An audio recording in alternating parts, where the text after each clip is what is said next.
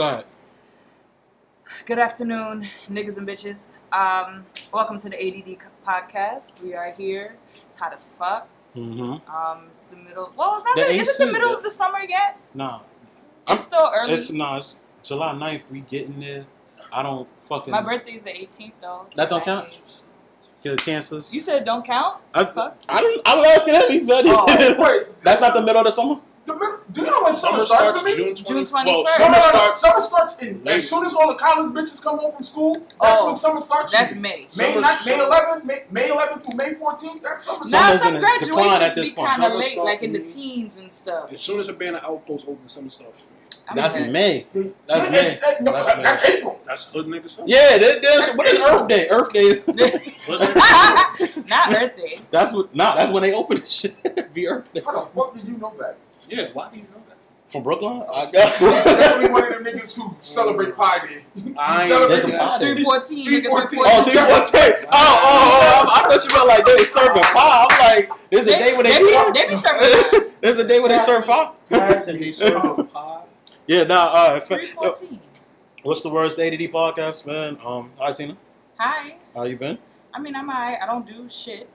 Kids are out of school. Yes, school is officially over. You didn't do summer school?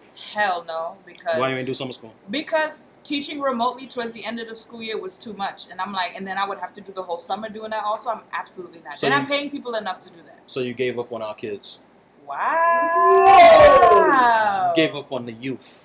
What a time. On the youth that didn't pass? Oh! I got it. No problem behind. You want to hear something so crazy?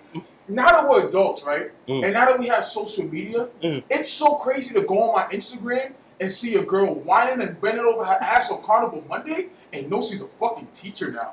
Like, damn, you dead ass teach my student. They was doing that before. Y'all just had it. We didn't know. It's like they were adults. Like, you look at them, like, wow. Now they're real people. I'm like, party with you and you're dead ass a correctional officer. You dead ass beat. But it's like, at jail. At work. I like getting beat.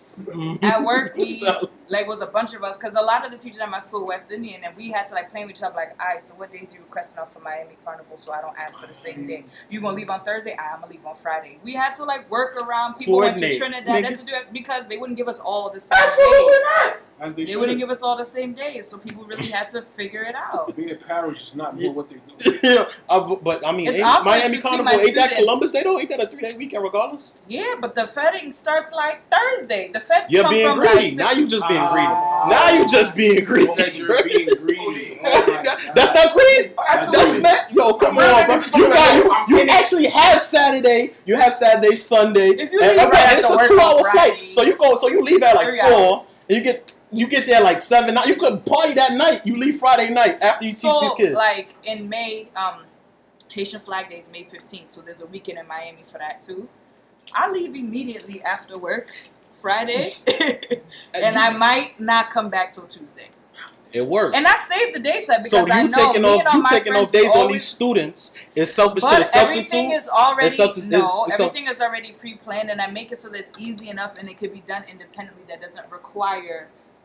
You work in Brownsville, ain't nothing that easy. Wow! You work in the... You really gave up. Them niggas need every day. They need you more than anything on earth. They need you on the weekend.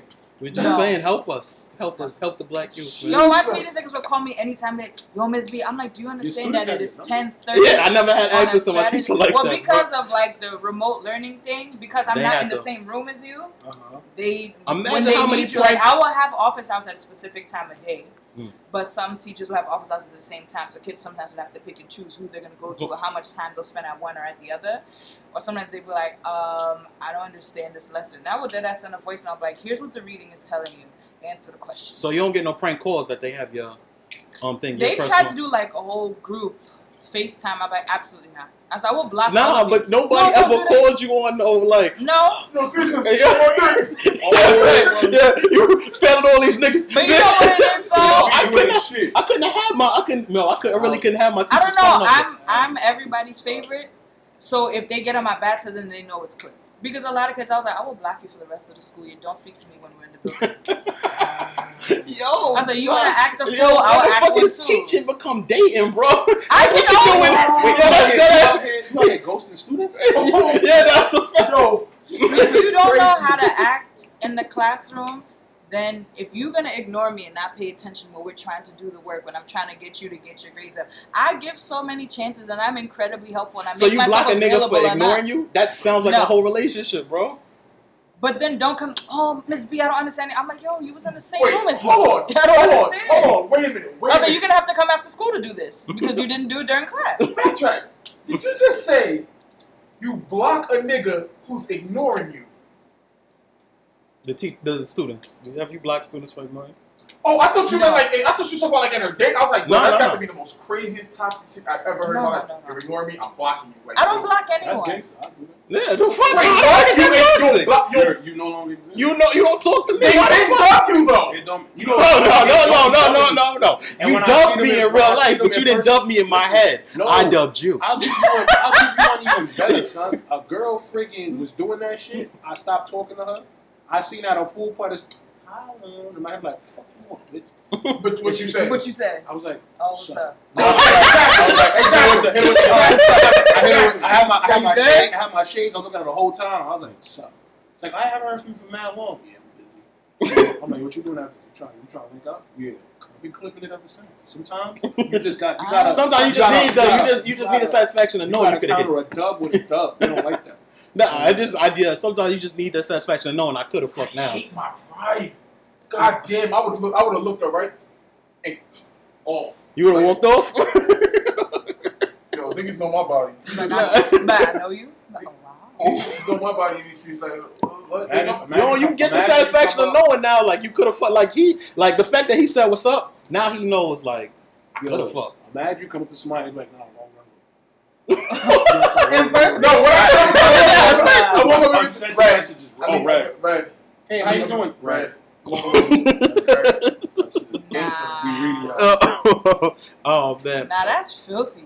No, that's actually kind of fire. I actually enjoyed that. Yo, bro, niggas can't do shit, bro. Everything is filthy. Like, you know what I'm saying? Like, that's dope. That's dope. Niggas, a woman say that shit to you. If a woman say that to you, bro, like, yo, that was good. That was a real. Like a nigga say that. You know, niggas is dogs. Niggas ain't shit. With the way society is painting out, as a man, you can't do it. Everything is toxic. Like that sounds. You gotta take it out every category. But women are toxic, also. I know that. Y'all don't admit. Society don't never be like, oh wow, she was fucked up for doing that. Never. I'm trying to tell you. I know everybody. You know how I know society don't blame women, bro? Because I keep telling people, yo, Brandy was the real villain in a thin line between love and hate. Oh. The nigga was. Everybody just posted that. And I be telling people, yo, you're bugging. The bitch came to his mama crib. What does mama do? She warned that nigga from the jump. Do not play with me. My moms?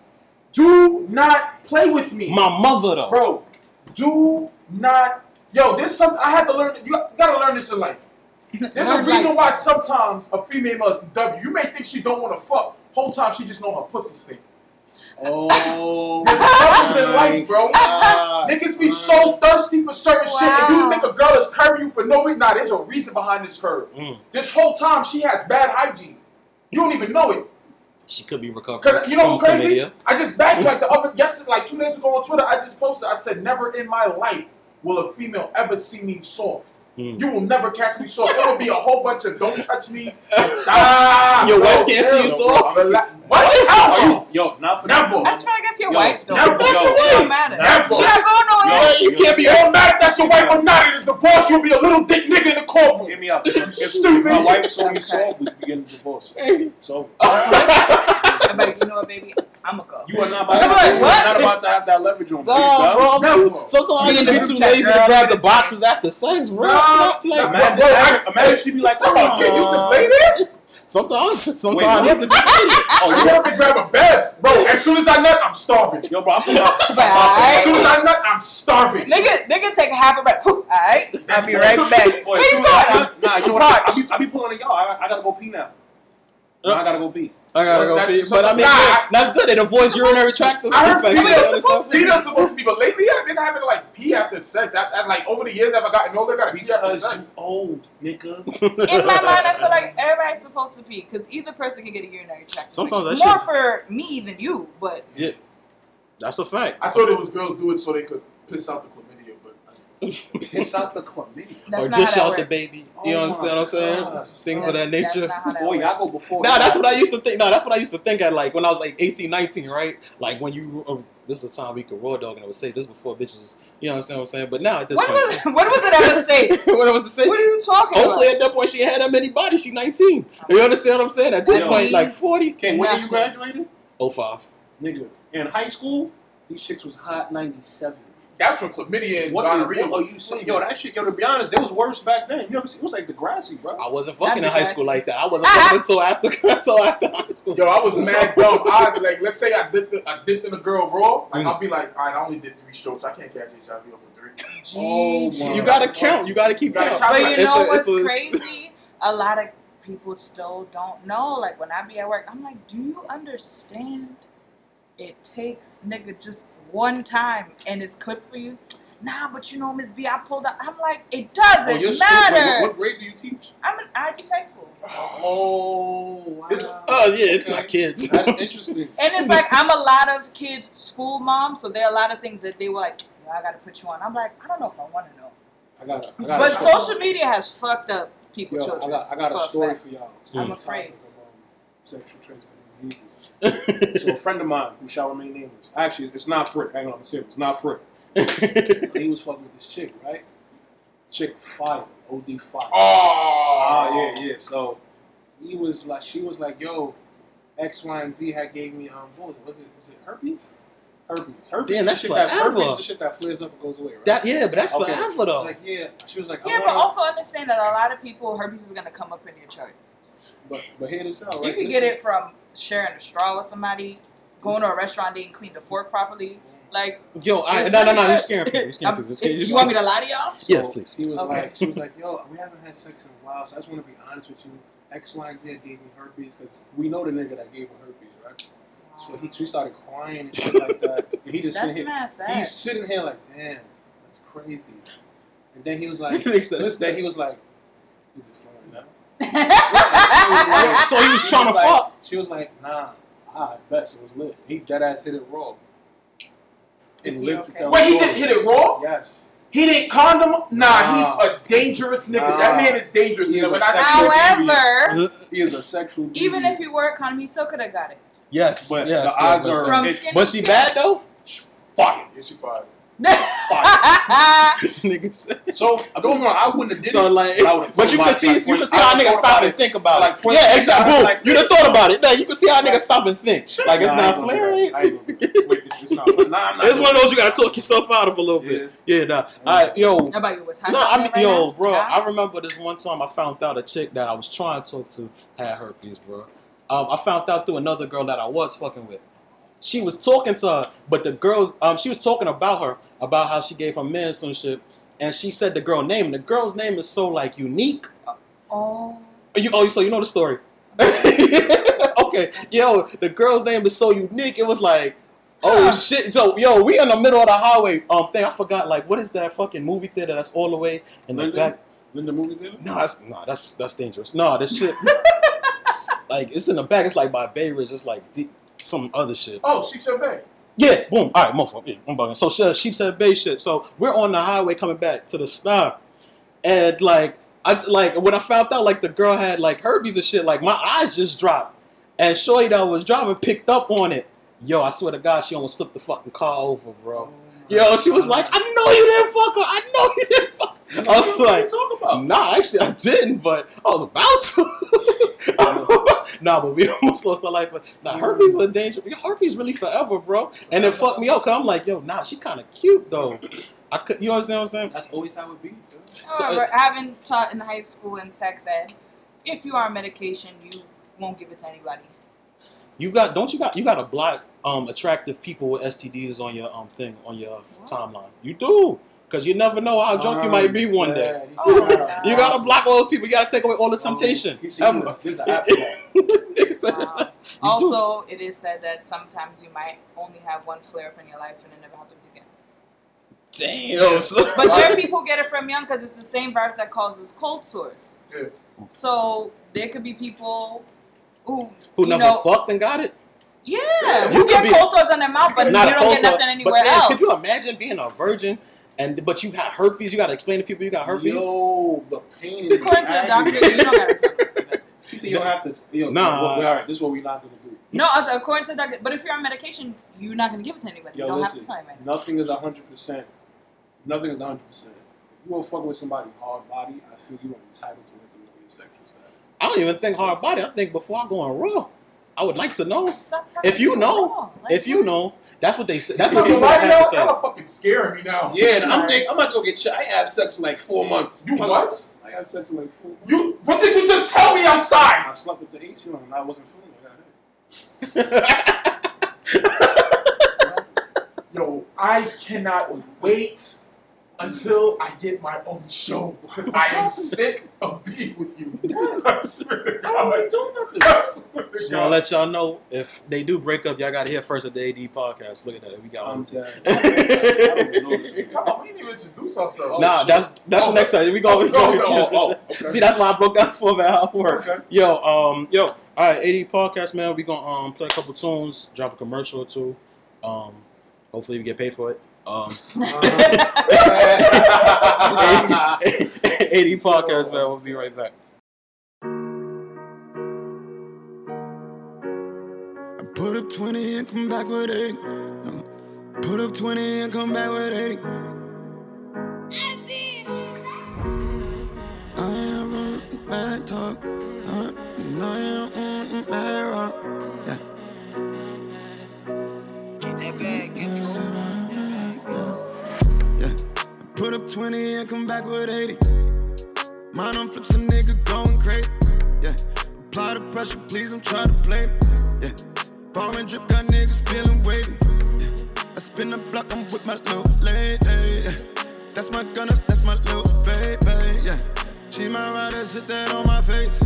Yeah, she ride on time, she never on the way. I'ma chase the bag now, chase her with the brown now. Walk around and get to missing what I had now. Heard you on that plug talk, I'm the one they came for. Champagne for the pain, it's a sad song.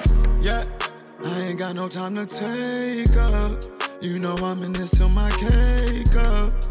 All this real shit that I made up. I ain't in this for the failure.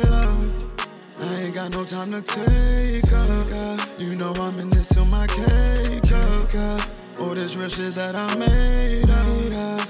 I ain't in this for the fame. Bottom to a casino, hoping I don't see her. Cause I've been flipping trips and stacking chips, bitch, no casino. Used to be my eater, freeway my two-seater. I get one a new bitch every day, but I don't need her. Auto to a casino, hoping I don't see her. Cause I've been flipping trips and stacking chips, bitch, no casino. Used to be my eater, freeway my two-seater. I get one a new bitch every day, but I don't need her. Took it out with no loss, I always find a way. I've been up in my bag more than a couple days. For playing this fuck, you pay me couple ways.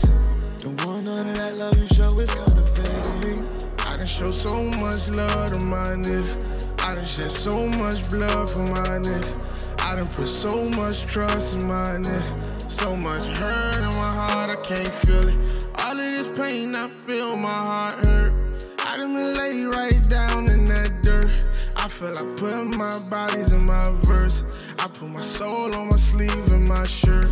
All of these things I said can't work. Everything I do, I put you first. My head turning, man, my head hurt. All of these cups I poured and turned purple. I didn't put so much drink, my body so numb. All of these problems around me, it got me so gone. All of these feelings I feel, ain't having so long. All of these girls I fuck, they got it so wrong. Putting my trust in you, my heart was so wrong. I gotta drink this cup so I can move on. So I can move on. I got this lean on. Money I can't think on. Diamonds got these bling on. All these chains got me gleam on. I put my chain on. Then I put my team on. The money I can't lean on. Dreams tell me to dream on.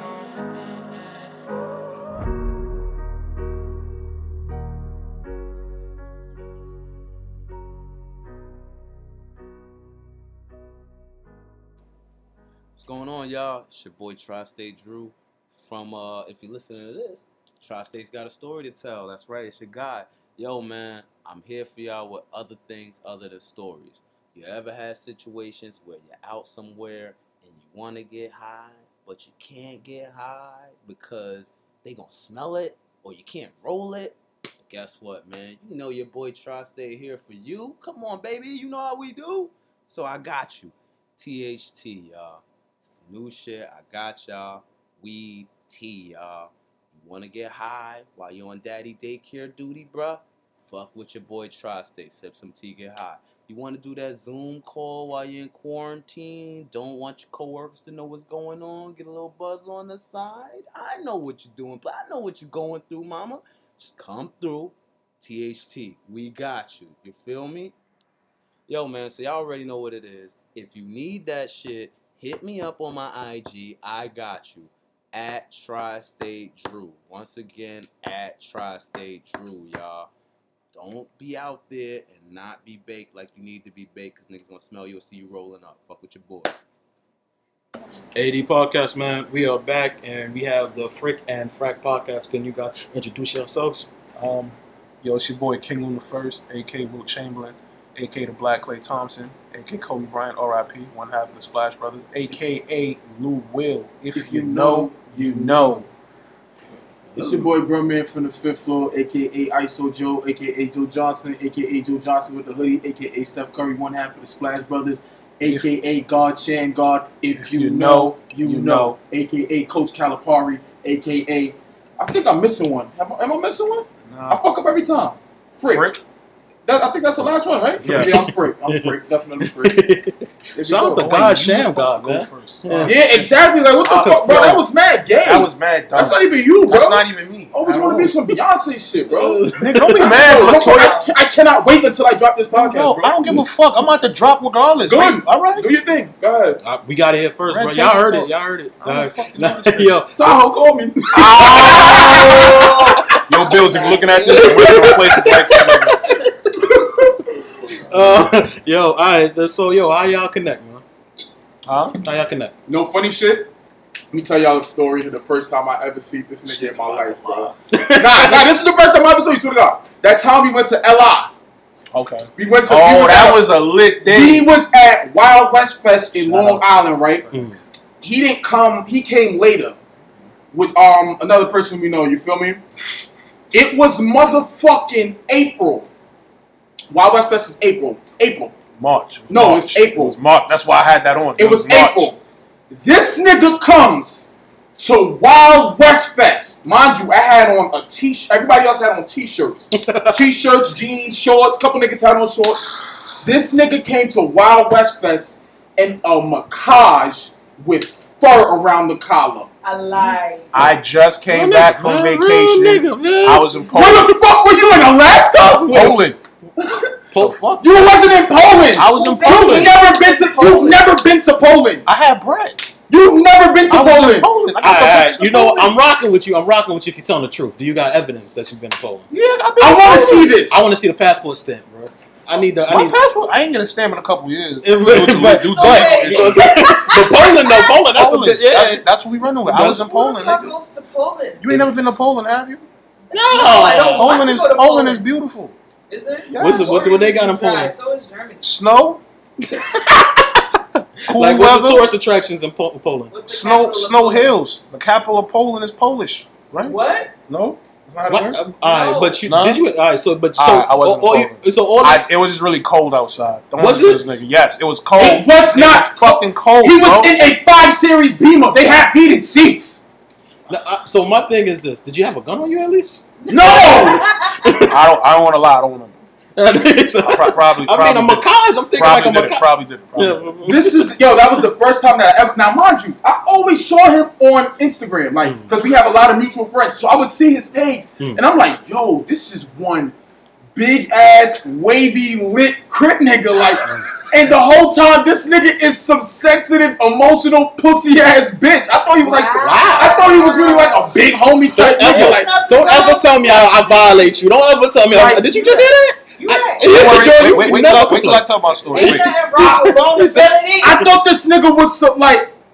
I thought this nigga was like some like some big line, like a goon. I'm like, nah, this nigga really a goon. Like, I fuck with cuz. The first time I ever chilled with this nigga, yo, this nigga was the funniest nigga I ever met in my life. I'm like, nah, son, this shit is dope. Like, we said we were starting a podcast the first day we ever hung out in life. What? The first day we ever hung out in life, we playing the podcast. Like, we don't even realize it. It wasn't even like, it was just like, we was just going to ride around in the car. We're like, because we was just having mad fun. I had went live, and we just having mad fun on live. Mm. And he was like, I was like, yo, I gotta get a GoPro, you feel me, to be recording this shit. He was like, nah, son, we gotta get a GoPro. We riding around the car and doing all these talks we do, because we was wild lit. Like, my views was through the roof. Mm. Like, that shit was crazy. And then when I think of it, y'all, I ain't gonna hold you. I just had that epiphany. We did that on this show. Y'all just got a break. We really played that podcast out, our podcast out that day in that car. First day. That's fine. So, I mean, so that's different because, like, I don't know, you meet a person, like, one time, you know, like, first impression is always could be fire, but then, you know, like, other shit might show its head, like, later and shit like that. And, like, how long has freaking Fragment on? Like, I think about 2-3 years. Nah, hell no. We only about we just made it a couple months ago. That's a fact. It just seemed like forever. It seemed like I was just gonna say like 2 years. Nah, we just been grinding. Shit just skyrocketed really fast. Yeah, that's what shit kind of just took off. Hey, God's plan, man. So I mean, that's one in a million, bro. To like be working with somebody a year long after like you plan out the first time you met. Nah, we knew each other. We knew each other for about 3 years now, until 2016. Mm. Yeah, 2000, no. 2000. I met you 2015. Yeah, it was 15. Damn. 2015. No, I might have met you 2015. The ending of 2016 into 2017. So so it was 2016. Yeah. 2015. I met him. 2016, we never had any interaction. 2000, the very beginning, like the last couple months or very beginning of 2017 is when we started chilling and being around each other in life. All right, cool. And then it's been all fucked up. That's a different story. Our friendship became cool. We became like thick as this because of our life going downhill. Sometimes either you thrive or die, son.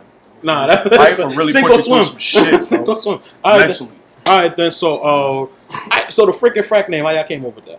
You got it. I thought about it. I was like, no funny shit. That's exactly like, all right, man, fuck it. We out. I was like, you wanna know what's so funny? Because I always thought of freaking Frack as like two people who go against each other, like Skip and Shannon Sharp, like salt and vinegar or some shit like that. Yeah. But I said salt and vinegar. That shit goes mad. I meant oil and water. I like salt and vinegar. Salt and vinegar, bro. Like. You don't like salt and vinegar chips? I don't eat chips. Only rapists eat salt and vinegar chips. Oh my God. Don't do me that way. Who does that? It wouldn't be all three brands if I was the only person eating it. Who does that? Who eats that? Like, Ron's got it. Bunch got it. Like, who walks into the store and says, yo, I don't gotta walk in the store. I walk to the fucking chip aisle and bring it to the front. Like, don't nobody question me. Like, you walk to the, like, you dead ass wake up and say, like, damn, let me get a salt and vinegar chip. I don't wake up. But I might have a hero. What are you, dead nigga? I might have It's in the afternoon. I have a hero, son, like a real EBT special. And then I say, yo, I'm going to get the fucking salt and vinegar with the shit. That's crazy, King. Possible. I'm a little skeptical about this. Yo, because you like salt and vinegar, I'm a sexual deviant. I don't know how I feel about putting out this episode. How do I cut this? I don't know if I want to associate with you anymore. Yeah. But, yeah, it was. I always thought like Frick and Frack went against each other, but Frick and Frack actually were like people who like in cahoots with each other. But that, I guess that's when I think about it now. Another epiphany. That's the irony of the show is because we're so opposite. Mm. You feel me? Like we're just so different on every aspect, but we're so alike. Mm. That's the. No, I get it. So like. You have the same certain set of morals. We both like levels. Bitches, but we don't like the same type of bitches. Oh. You know? You like bitches? Yeah, I like bitches. You like bitches? Nah, I don't like that. I don't like that. You'll never go. No, he would. I would what? He would. I would what? I could say I like a fucking dog. He'd be like, yo, bro, I swear to God, this dog just DM'd me the other day. Which dog? It'd be the same dog. Nigga, I told you. Like, bro. If she bark, I'ma bark back. This nigga go piss on a tree. And she'll just actually end up fucking him. But anyway, that's a story for another podcast. I'm gonna let you go. I'm done. Y'all did 2 segments, so go ahead. I'm gonna let you go. All right, then live it up. So as far as like now and stuff like that, where would you see like the freaking Frack podcast going? Would y'all consider like having a YouTube show? Yo, we've been getting mad requests to do that shit. Wait, you mean visuals? Like how we have visuals. Yeah, but permanent visuals. What do you mean? Like we have visuals, but like we don't have visuals. What does that mean? Yeah, that's what you're losing me. We have our whole full fucking episode up. Yeah, but we have like 6 episodes out of like 40. She means like a consistent like, visual. You mean like doing like a show, like a live show? No, she means you like you do a live show. But what I'm saying is, you know, like how people watch the news, like it's set up, niggas are sitting, people are talking, like how like a talk show. Yeah, but who are those people? Dinnerland? What did they? December. I told you that's the route that I just put them on. And remember the two niggas? They on. I was like, yo, bro, these niggas really like. I said we could take it to this level because they started off of a podcast. Yeah, mm-hmm. You feel me? And I was like, you got the Reed. The Reed started. I mean, a lot of people are looking like just to like off a podcast and shit like that. I'm seeing like what he's heavily into the podcast game. Like if you notice like. He does his homework on this shit. Mm-hmm. He does it like when it comes down to like. Must be nice for niggas to do homework. Oh, that was mad. Teacher shit. I'm the you in this podcast. In our podcast, I'm the you. That was mad. No teacher shit. I found out we was doing today's episode because I just so happened to be on my the Instagram is linked to my phone, so it just popped up. Yeah, see that. Whose birthday was it? I'm like, what? It was mine. Happy birthday. I'm sorry. That's why he gave you the pound when you was like, yeah, your birthday coming up. My birthday was yesterday. I'm like, who? On birthday. Yeah, what I was saying. Oh, yeah. Now, I see the message. I'm like, oh, fuck. I'm like, what podcast are we doing tomorrow? I thought he was doing his own thing. So then when I see the message, he instantly calls me. Yeah, we doing the show. Bro, he was like, fuck. I'm like, fuck. You feel me? This is my day to ride. I wanted to do nothing. Mm-hmm. I appreciate you for calling up. But yeah, definitely. But what was I just saying? Yeah, I definitely want to see it go. I was saying he's definitely I'm definitely the you and shit like that. Like he's definitely on top of the current events that's going on with the podcast shit. You feel me? Oh wow. So I didn't know like what's really. That's me. Oh, so I'd be him. You'd be her. I'd be her. Like I just show up. I feel like at this point I really just show up. But as you can see, like you had a he be like, yo, bro, I did. Oh wow. She threw shots at you. Wow. It was. I was shot thrown off. I was trying to pass it off. I was shot J Kitty. He blew it up. He made it hot in the spot. You understand? That's my cold. I got a yo, who? Cold defender. Bro, the code what? The code D. Whoa! Yo! Whoa! That's what I'm saying. Like, what in the glizzy dizzy is going on here? What the glizzy is going on? He said cold glizzy. That was funny, glizzy and glocks. That was the name of our last episode. That was funny, glocks and glizzies. Nah, because I told our last guest, I was like, yo, I don't give a fuck about all this hot dog shame. I'm still gonna eat it. Yeah, fine. And she was like, oh, you love them glizzies. I was like, yeah, they're like, yo, you wouldn't believe like the niggas that the last barbecue I went to, they had sausages and shit. She was like, oh, you went to the Glocks. Wow.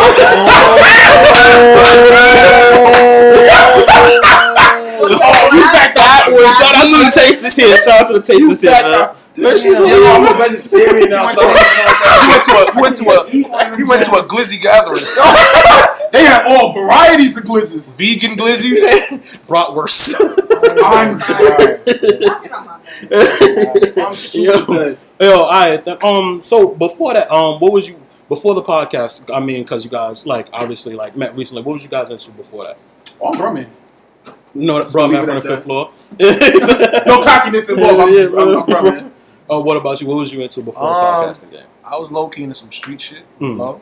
I was trying to get some bread and stay out the way. She said, holla. That's it. Like, was you doing YouTube videos with the money money you just came up with? Like, what? Was you lower than that? Nah, I was just, like, I was always somebody but nobody at the same time. So I was like, yo, I'm just going to get bread, also go to work.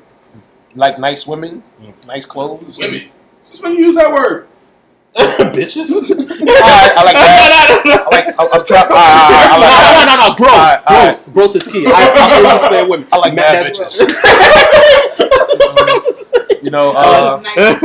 Variety of bitches. That was it. I was really out the way type of nigga. I ain't gonna hold you. Got you. All right then. So since you Crip, you either from. Well, for starters, I do not promote gay. I do not promote. I'm saying, gay culture. Where are you from? Where you from? I'm from the 50s. Okay, yeah, it's either from the numbers or from Flatbush. You understand what I'm saying? Yeah, you're right. I don't think about it. You're right. I'm not even going to get into is a conversation for a different podcast. But that just houses everything. That's everything festers there. Podcast. From the 50s. I'm trying to think. I feel like 50s and certain cross streets is where the Crips is at, not a whole. You know what's funny? A lot of people don't know. I mean, people do notice, but it's two sets of 50s for people who are not from Brooklyn. Mm-hmm. Yeah, so I'm actually across from Remsen.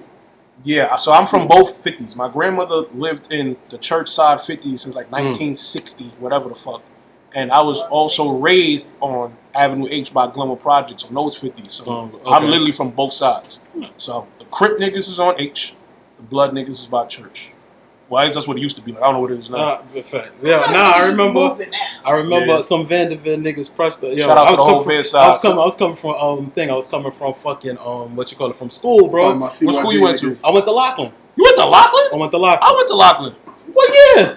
We don't talk about that on thing. Okay. For the Lachlan night, man. Always had to see up for the Lachlan night, man. Shout out to Miss Maxwell. Matter of fact, I don't want to hear this. Don't shout out Miss Maxwell. Nah, yo, remember coming from Lachlan, we at the junction, some Vanderbilt niggas pressed us. He was at the junction, at the Wendy's and Junction, some Vanderbilt niggas pressed us. I was like, oh, y'all niggas really do be into this game, shit like that. Like, I'm from the style, everybody just blood. You understand what I'm saying? What you doing at the junction? We was going to Canarsie. My man lived in Canarsie. You're not even from them sides. Yeah, my aunt, she actually lived in she actually lived around there. But I wasn't funny. I was just stopping at Wendy's, then going to Canarsie. You know what's funny? I ain't gonna lie. During your time, it was a real hectic time in like gang culture on the East Coast. Like that shit was really real. Like that was when it trash now. Yeah, but that's like, when it was a thing. Yeah. Oh no, nah, that shit. Oh, that's when you had. You want to know as a star nigga how we determined who was soft and who wasn't.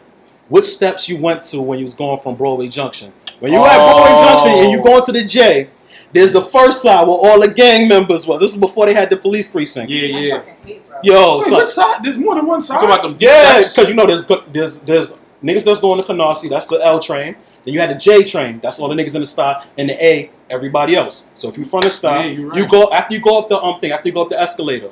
When you go on the Manhattan side. All the gang members was chilling like right there on the first step. The niggas that went around to the second step, you kind of saw. Best believe they always see y'all. No, it's crazy. I definitely because I'm from the bush. You feel me? So I never used to be over. Only time I used to take Broadway Junction is when I went to show off my fit to go to school. I definitely that's like five hoods. So that's like you five hoods gonna sit. You gonna have the Bushwick niggas, the Brownsville niggas, Canarsie niggas. Was mad hectic. Now think about it back. Bro. I remember. Yeah, Broadway Junction was definitely. Broadway Junction. That's why they got a police precinct in there now. That shit was nothing to play with. Nah, Broadway Junction was definitely the spot. Oh, man. So all right then. So, bro, man, from the fifth floor and stuff like that. So when you went into podcasting, do you think like? It was an easy transition for you, being that you're already kind of... Yeah, because I did radio before. Oh, you did radio before? I did a lot. I had a lot of radio shows, you feel me? Shout out DTF Radio. Shout out to DTF. Shout out LIU Radio. Shout out Crazy Flavor Radio. I did a lot of radio before this shit, before the app, like in the midst of me doing video skits and shit like that. I was doing radio, so coming over to podcasting, it was just like second nature, but I didn't even want to do it. I was over it. I mean, I did radio for so long. It was just like, man, I'm over this shit. What was the burnout? What was the cause of the burnout? You think? It was a lot of number one. It was a lot of conflict with towards the end of the radio. It was a lot of conflict with radio with co-hosts. You feel me? Like a lot of them felt like I ain't even gonna get into that. It was just a lot of conflict with co-hosts and stuff like that. And I was like, you know what? I don't feel like doing this shit with nobody no more. So he was venting to me one day. For me, he was just talking and shit. He was like, yo, I was like, yo, bro, you should do a podcast. He was like, yo, son, a couple people been telling me this shit, XYZ, woo-woo-woo. Mm. So then I was like, I got you. You know, I could coordinate some shit with you, like set up a format. Like, I did this shit before. I did radio, so it's kind of it's a concept for me. Mm. So then the nigga, the next day, it's like, yeah, I'm getting ready to do the episode of XYZ. I want you to come on. I'm like, all right, bet. You know, I'll come up, you feel me, be on the episode. Oh, you thought you was going to be a guest on this shit? I just want to be a guest. This nigga be a co-host. I never forget when he did it. I was standing in my living room doing my pace. Whenever I'm on the phone, I pace around. I do circles in my living room. Yeah. And nigga said, nah, I want you to be on the show. I'm like, eh? Like, wait. I'm out the game, ghost. I'm like, yo, and I'm selling him like, yo, bro. I'm out the game, ghost. I'm selling like, yo, bro, it's your thing. You feel me? Like, I don't want to do your thug. Do your bro. Thing. He's I'll like, help you. Nah, you know, yeah, like, 100%. You got a real nigga. I help you, you know. But you know, then next thing you know. Oh, boom, I'm like, I got a podcast now. Yep. I got a whole podcast. I mean, but as far as like how it goes and shit like that, you picked a good co-host, you know, because he had some internet presence. I wouldn't say some, a lot. You understand what I'm saying? He had a lot of internet. So I like the my fault. I see the finesse game. I'm heavy-handed. Sorry. I see the finesse game. I appreciate it. I liked it. But as far as that go though, being that he's like so much into it and like podcasts and stuff like that, is there any like conflict or anything like that? Like as far as like how I want to run, because I'm pretty sure he might be a little bit more casual and you might be a little bit more serious about how things should run. Nah. You just tell him to show up and he's there. You just say fuck it, I'm there. Yeah, like it's, we not really argumentative. You feel me? Like niggas, men don't really like to argue. That's a fact. You feel me? Like, no offense to women. I'm not saying women like to argue, but men don't really like to argue. So if shit makes sense, it's like, all right, bet. We're going to do it and get over it, and that's that. Mm. We don't really argue like that. You just stop fucking with yourself. Yeah, that's like, all right, bet. Don't you think like 6 months? This time we took, I'm not going to hold you. Mm. This is, like, yesterday when I made his birthday post, it was like, yo, have you ever tried to, like, break up with a friend? Bitch, I tried to leave you. Like I dead-ass tried to break up with this. Yo, he understand. Like, I dead-ass tried to break up with a friend. And it's like, yo, I don't want to be this. I don't want to be his friend anymore. For starters, you always want to fuck with me. I'm like, yo, bro, fuck you. Fuck skating. Fuck bikes. I'm going home and going to bed. Wow, so that's crazy. All right, let's go skating. The nigga pulled out receipts. That's all it is. Fuck you, I did not do what I think I did. What you did? Woo! Child, I have a bad habit of leaving my bike key in my bike. You would have heard it by now, bro. Yeah, definitely. My fault. Sorry, podcast people. Like we dead ass be. Wow, you dead ass? Nah, he's right. He'll dead ass. It'll be like it's like an abusive relationship. Like I'll be like, yo, I want to. Wait, I'm not abused. I want. Yes, you're not abused. I want to do. That's Stockholm syndrome, bro. You have to admit it. The first stop to stopping abuse is admit that you're in an abusive relationship. This nigga's a pathological habitual. Are you dead ass? You're both. You're habitual and pathological.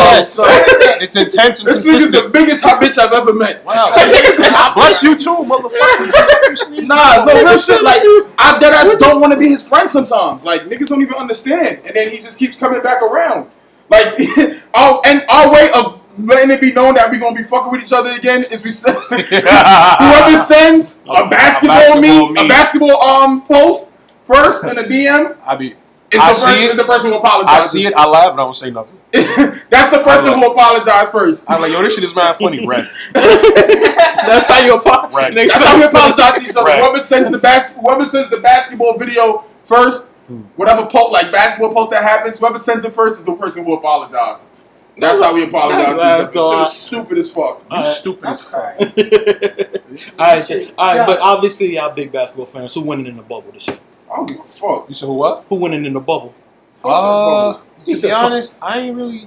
Yo, boy, basketball has been off for so long. It's kind of like, I'm not gonna lie. Life kind of. Even me, as big of a basketball fan as I am, I haven't even really been tuned in the ball as of lately. Mm. You know, so I'm not really sure. Like this match that goes into that, there's a lot of niggas got to start playing all over again. You got to get back into the groove of shit. You might know it might be a nigga that you least expect, like the fucking Mavericks, and they're not even in the playoffs. You know what I'm saying? So I don't even know how that shit's gonna work. But I mean, I'm a Laker fan till I die. I've been a Nets fan since like 2001. So. Any of my squads take it, I'm good. Yeah, the Nets just signed Jamal Crawford. That's a shout out to my Brooklyn Nets. Shout out to Milo the chef, you heard? All right, then cool. So before we take a quick break, I want the wanted you to ask you guys as far as like podcasting and stuff like that. Mm-hmm. What would you say? How would you introduce your podcast if you was introducing it to somebody that's never heard it before? Oh, we've been talking about this for like the last couple of days. We are the urban translators. Mm. So pretty much we're that bridge that connects the hood to that other realm that people don't really know about. Because you kind of got two guys that dabble on both sides. Yeah. You know what I mean? So it's like, kind of, you got two niggas from the hood, but, you know, went to school, got an education. No, I mean, so if as a person that listens to your podcast, you guys are really intelligent. You guys can articulate yourself better than most niggas. Like, wait. What? Did you just... No, it's a fly. Oh, my God. You just call me stupid? You said, "Paul, I want that shit inside. I'm sitting here receiving his flowers in peace." Yeah, nigga, stupid. Hold the fuck up. I'm for like, whoa, you gonna hate in the middle? Right there, the whole middle. Right there. In the whole middle of my shit. God damn it! Should have dropped the toilet seat. I'm gonna let y'all finish, but I mean, I ain't hear it. Nah, yeah, but you guys are like, thing is really articulate.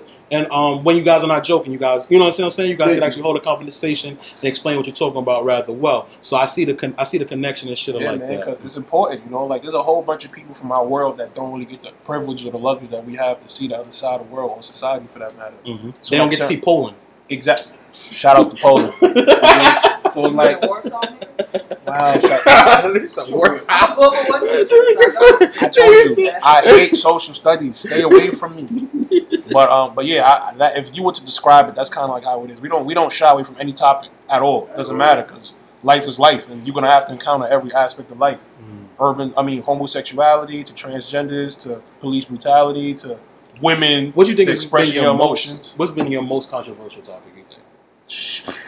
Controversial? Yeah. You know what's funny? It might be the episode of controversy. Nah, I won't even call that controversy. That might be the most controversial. Oh, I remember. Our most controversial episode might be our first episode. Yeah, facts. This nigga. So for the people that haven't heard, let them know what happened on your first episode. I don't want to talk about it. This nigga took black women to meet. Oh, stop! Yo, bro, you cannot say that. He dragged black women. I'm not gonna say that. He dragged black women through the mud. I did not. Now you gotta explain. He said it. He said that sentence. Okay. Now you in it. So now you in the motherfucker. All right, this motherfucker's a liar and a piece of shit. But pretty much what happened was there's a lot of people who are afraid to express themselves and say certain things. Okay. So pretty much we were addressing the stereotypes as to why black women like fuck with us so much, but we don't fuck with black women as much as they fuck with us. You know what I'm saying? So we was going through like black women stereotypes. Those aren't necessarily my views, but I'm delivering the message. But it kind of came off as if those are my views. You know what I'm saying? What? She's looking at me. She was on her phone this whole time. So yeah, so that episode is actually one of our most highest played episodes to this day. Mm. But yeah, that was probably definitely most controversial. But what did you say? Bro, what did I not say? It was a lot. What did I not say? That was so long ago. I don't remember. What did I not say? Oh, wow. Yeah, it's been a year and some change. That's what she said. Yeah. That was like 60 episodes ago. I don't remember. But yeah, somebody gonna listen to this. Somebody gonna slide on my DM. Somebody gonna run this back and tell me how the feminist movement is the best thing since sliced bread. Please don't. All right. So what you think about J. Cole versus No Name? I feel like the brother was attacked. I feel like I said. Are they still going at it? Nah, they stopped. She apologized. And it's funny because, like I said, had she not apologized, she would have got fucked over for that. You feel me? And it's kind of like...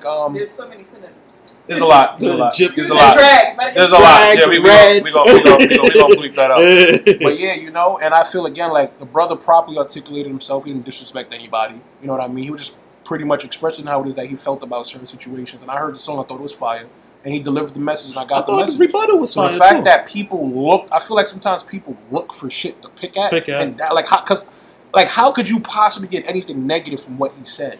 You know what I'm saying? And it's just like, I feel like as of lately, men, we've been going through that shit a lot. Now, check on your men, ladies and gentlemen. Right, so let me know. You're not okay. Y'all let me know if I'm bugging. And this was my situation with it, right? Mm-hmm.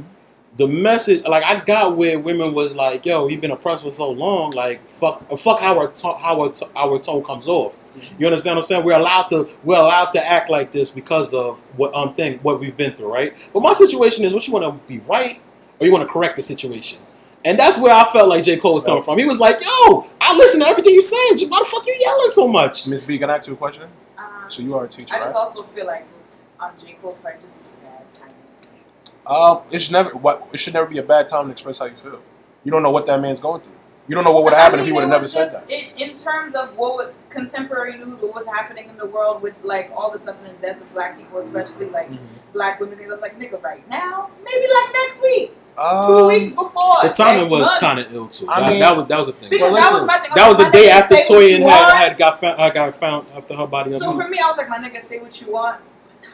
You know what it is? I agree with you to a certain extent, but like, you never know what people are going through. You know, right? We had an episode on mental health. Mental health is a very important thing. Nobody can ever sit here and hate me trying to express himself. Like, yo, nah, it's a bad time. If anybody ever hits me to express himself, my line, my DMs, my email is open 24/7. Maybe it might have been a bad time, but I personally don't know what that man's going through, and I don't know how he would have reacted if he would have never said what he said. You have no idea what people go through on a day-to-day basis. That's why I try not to judge people. You know, so the backlash from, like, what she might have said about, like, where all these niggas that be making the conscious music, where are they at right now? That shit just might have hit him at that point in time where he made the song. Yeah, I get what you're saying. Yeah, still probably at best he probably should have watched the time. I mean, like, I get what you're saying, yeah, but as a professional at it, it's not like you just came out here to vent. You know what I'm saying? Because once you put it on Tidal, once you put it on any streaming sites, you're going to profit off of it. But it's not. I don't really think it'd be for the money. It's not for the money, but you're gonna make money. Your message should be heard. You know what I'm saying? And to be honest, I agree with the message 105%. You know, like, you're not gonna really teach us by being so hostile with us. We're not gonna learn that way. Ms. B, you're a teacher. You know what I'm saying? Like, is a student really gonna listen? Is a student really gonna thrive in learning under hostile situations or learning environments? It might happen, but it's not that likely. So I agree with him 105%. We're not saying we're not wrong, but help us be right. Do you agree with the counterpoint that she gave? The counterpoint is, it's like, nigga, how you gonna tell somebody oppressed how to deal with a traumatic experience? Well, I mean, we gotta meet each other halfway, because you're going through a traumatic experience, and I'm not sure how to deal with it. So how about we come together? Let's stop separating. I've been seeing a lot of separation between men and women as of lately. Let's come together, because right now is not the time to be separated, and let's find a common solution instead of being against each other. Let's stop attacking you. And let you stop attacking me, and me stop attacking you. Let's help each other. That's really what that's the thing. That's where I was at with this shit. I was like, yo, it's like I said, to me, it was like an argument that I have with most women that would be right. It'd be like, damn, though. All right, so you want to prove your fucking point, or are you trying to figure out how we could come to some middle ground so we could move forward in this whole situation? Whoa. Nah. I'm not sure. Yo, that's the thing. Like, I don't give a fuck about being right. I want to be comfortable. I want to be left the fuck alone. You know what one of my Jewish customers told me about 6 months ago, right before COVID happened? What? He said, do you know, he's like, you ever see kids? Kids can fuck around and have the biggest argument today, and 17 minutes later, they'll be perfectly fine. But adults, they get into arguments, and sometimes they don't speak ever again. He said, you want to know why? Because kids rather be happy than right. And when he said that, I said, yo, I would always try to be happy instead of right. I don't really give a fuck about being right anymore. Damn. Here's the thing. I don't know. I agree with that, but I think ideologically, I get it. But the thing is, the world don't work like that. There has to be some sort of defense mechanism. There's a reason why countries build armies and stuff like that. Because as much as you want to live in your peace and your harmony, there's always going to be somebody that's going to want to try you. You understand what I'm saying? I think to that, it's a middle of it. It can't be just based on happiness. Because if it was up to me, I forgive every fucking body. But you got to remember the little things that a person did to you when some shit happened. You understand what I'm saying? There's legitimate reasons at points in times to hold grudges. Some people just hold grudges to be petty. Yeah. But there's certain things where it's like, yo, a nigga took my kindness for a weakness, and you showed your character there. Yeah. So you have to always remember that, even though as much as you like the person, they showed you where they was when you was down bad at your worst. So that's a certain point where it can't be just about happiness. Also, it has to be about what's smart. There's a time and place for everything. You know what I'm saying? So the way I'm going to approach something is I prioritize happiness before being right. But there are times where I'm going to let you know that I'm right and you're wrong. You know, I'm not just some happy I'm wrong type of nigga.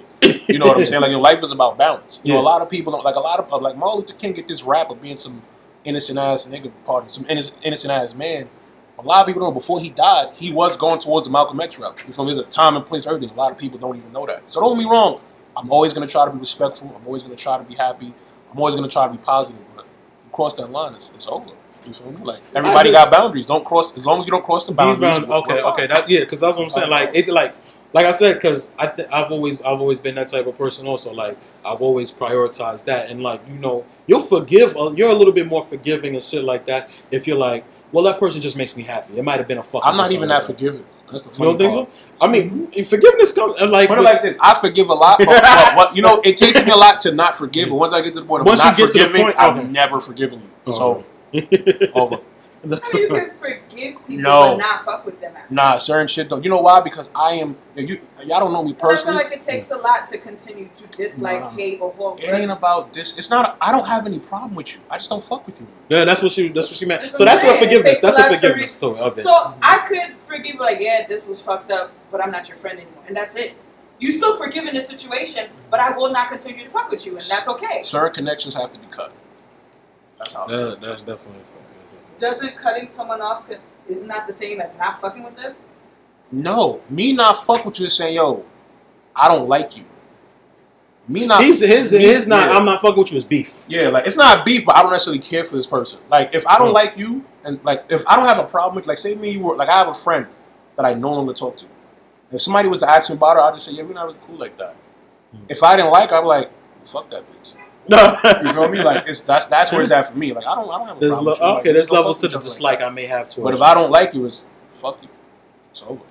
Very much. So that's where I'm at with it. Well, gotcha. Yeah, I mean, you know what? I think we like 35 minutes in, so I think fucking we ain't gonna run past like the break, and we just gonna keep it pushing and shit like that. Mm-hmm. All right then. So, bro, man, I want to ask you, right? I'm a trained man myself, right? All right. And sorry, I figured. You said Trinidad? No, I'm Trinidad myself. Both my parents Trinidad. I can't say I was the first person in my family born here.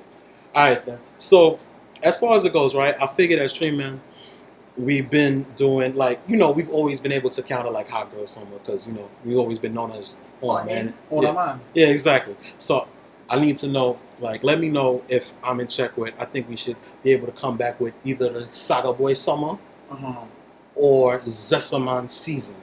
Oh wow! Like, let me know if I'm on to something here. I like it. Wow. I like actually. Saga Boy Summer or Zesaman Season. Is a season feel longer than the summer? Because a season can last as long as you like it. Y'all ever realize summer feel? This is the shortest season out of all the seasons. It was a hot No. Let me tell you why. Because we're so used to being. We're used to being in school. For a small period of time. So, if you want to be 3 months, summer really doesn't end until like mid-October. Like, as far as weather, So there's some Septembers that run into like 70 degrees the whole. Summer doesn't end until October, but mentally, you take it. Once August hits, you've automatically checked out. You pack it. No, bro, I say all the time, August is. That's when you're like, damn, my summer reading. Like, as soon as you start seeing them NFL preseason games. Like, people don't realize, like, what you call it. It's like when you become an adult and niggas be talking about, it's the weekend. It's like, boy, fuck the weekend. I work. Exactly. Like, who gives a shit? Working on the weekend as usual. To Monday. You feel me? Like, wow, damn, that was teacher shit. That was teacher. She gave up, yo. She's going through some things, yo. Niggas teaching the that's what you're supposed to look for. Sunday makes you mad. Yeah, like, damn. Friday, you know you fucked up when Friday fucks you up, bro. Like, I'm that much closer to Monday. Where I gotta see these niggas 5 straight days. Like, you ain't gotta see 2. You ain't even looking at the 2 days off. You looking at the 5 days straight. What I gotta 2 days? But yeah, I mean, but what you think? I'm on to something here. I'm on to something. I knew you. That's a man season. That's a man season. Or Saga Boy Summer. Wow. You about to get that title. Oh my god. Fuck you. Bro. This nigga find something he like, he get it tired. That BMW is fire. I gotta get that shit tired, bro. Nigga said he got an eye right on his back. You ride bikes. Why are you getting BMW? Why are you getting M6? I pulled up here like the Fonz. Oh! That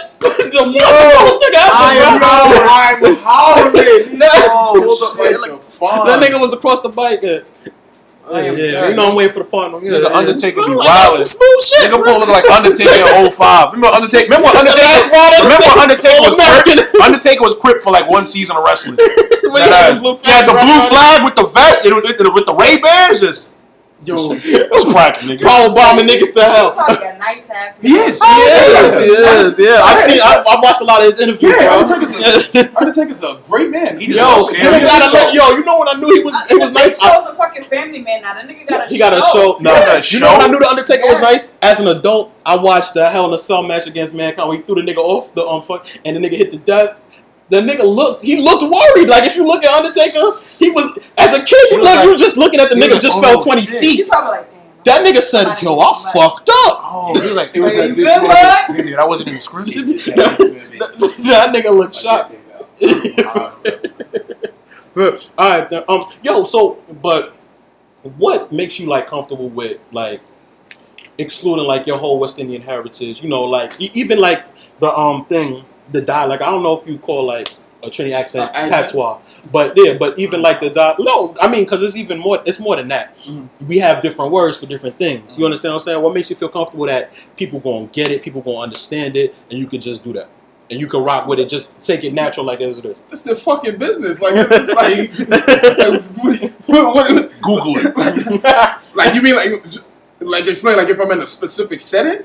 No, I mean not even a specific set. All right, so like I said, we have like different words, different languages. Like when you don't, there's no dumbing down. So if I call somebody a mother cunt, call them mother cunt or something like that. I say that, should they I think the most disrespectful thing you can ever say, and people don't even. It goes over niggas' heads.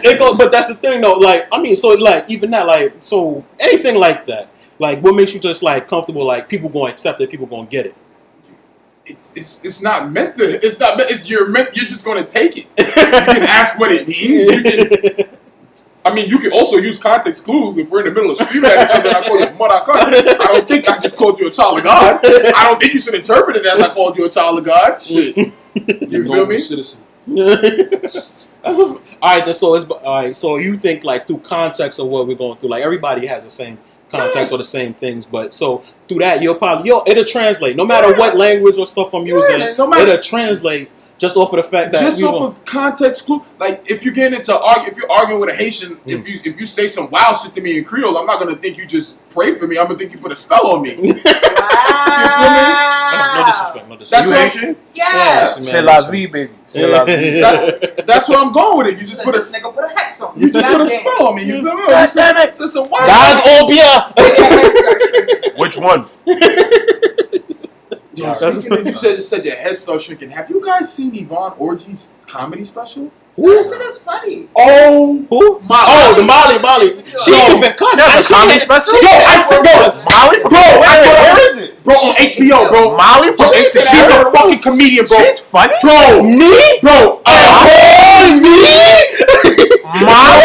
Molly, you know it's funny. Molly Loki kind of cute to me, bro. Watch this. When you watch that comedy special, I'ma like that. She's a bad motherfucker. Nah, she gonna get my pussy. My pussy, bro.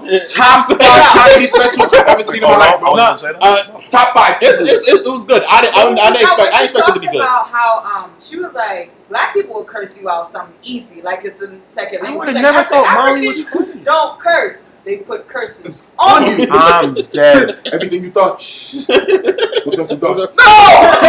Uncle, no! Please! No! She said, your third-born child. You born with ice. Do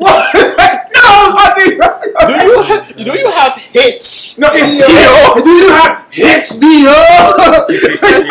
That is where my daughter is. That is where my daughter is. Where are you going? No.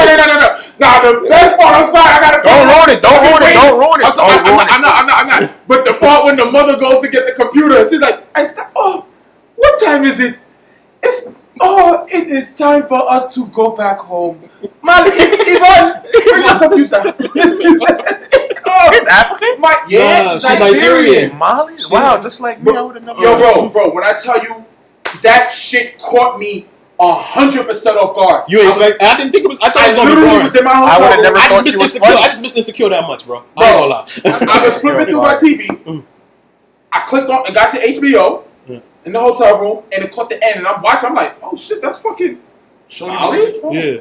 Yo, bro, I was watching that shit, bro. When I tell you, I was screaming. Our dear yo, bro, that shit is niggas. Now, when she was talking to her uncle about doing comedy and shit like that, and she said, that nigga's an Uber driver. Oh my god. Yo, stop ruining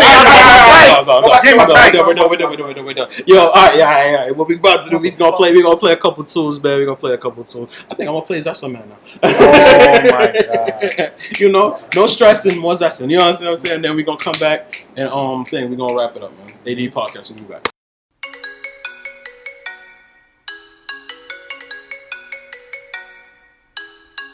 Wow, go my brother. Yeah, boy. You see what going on with them gala them for the new year, boy? We need Sessa's though, boy. Sessa. She want a Sessa. She want a Sessa. A real Sessa. What she say? Things are going mad. More Sessin, less stressing. More Sessin, less stressing. More Sessin, less stressing. More Sessin, less stressing. She want a Sessa, a real hot stepper. When she step in at the room, a big Glock on the dresser. She want a Sessa, a real trendsetter. Blue notes in her pocket cause he have real cheddar. She want a Sessa with big Beretta, extended clip, rubber grip and copper. She want a Sessa cause she wetter, Gucci and polo, big chain on the necker. Cause she a Sessa man, big long chain and big slave van. Cause she a Sessa man, big long chain and big slave van. Cause she a Sessa man, big long chain and big slave van. She want a Sessa who fresh I could handle, she weighs and apply well pressure. Cause she a Sessa man, big long chain and foam posit. Them gal wet like the toilet. Them step out in the Gucci kit. Fashion Nova, them wearing it. Them gal have on the latest. Them gal don't wear no K-Swiss. Your man, them gal would take it. They bumper big like spaceship. Boy. She want a Sessa, a real hot stepper. When she step in at the room, a big Glock on the dresser. She want a Sessa, a real trendsetter. Blue notes in her pocket cause he have real cheddar. She want a Sessa with big Beretta, extended clip, rubber grip and copper. She want a Sessa cause she wetter, Gucci and polo, big chain on the necker. Cause she a Sessa man, big long chain and big slave van. Cause she a Sessa man, big long chain and big slave van. Cause she a Sessa man, big long chain and big slave van. She want a Sessa who fresh I could handle, she weighs and apply real pressure. Cause she a Sessa man, big long chain and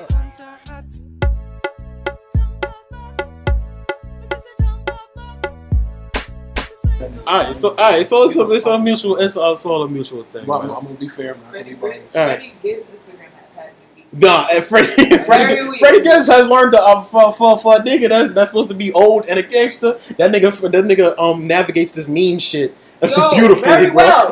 Beautiful, very well. Very well. Yeah, thanks. Alright, then so Academics. He's been suspended, you know, of course, for insulting, you know, a racially ambiguous woman. Not for the shit that he said. One woman I don't fuck with on this earth. Don't you ever disrespect Chrissy Teigen. I just said racially ambiguous. I'm talking about him. Oh, I'm talking about fucking Academics. Teigen is for the people. Who's Chrissy Teigen?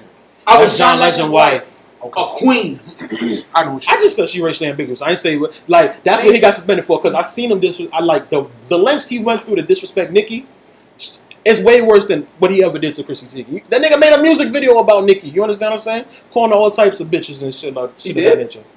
Yeah, go look. I be talking. There was a group. I don't even know where he be going. Yo, yeah, so I mean, I have thing. So my situation with that is him getting suspended. That's what I figured he got suspended for. Mm-hmm. But I think it was like more or less a long time coming. And like a lot of the people that they try to pair him with people that have more of like a logical, rational explanation for things that understand. Yeah, they try to pair him with people with integrity, being that he doesn't have it himself. His shit is based off of like the internet and things of that nature.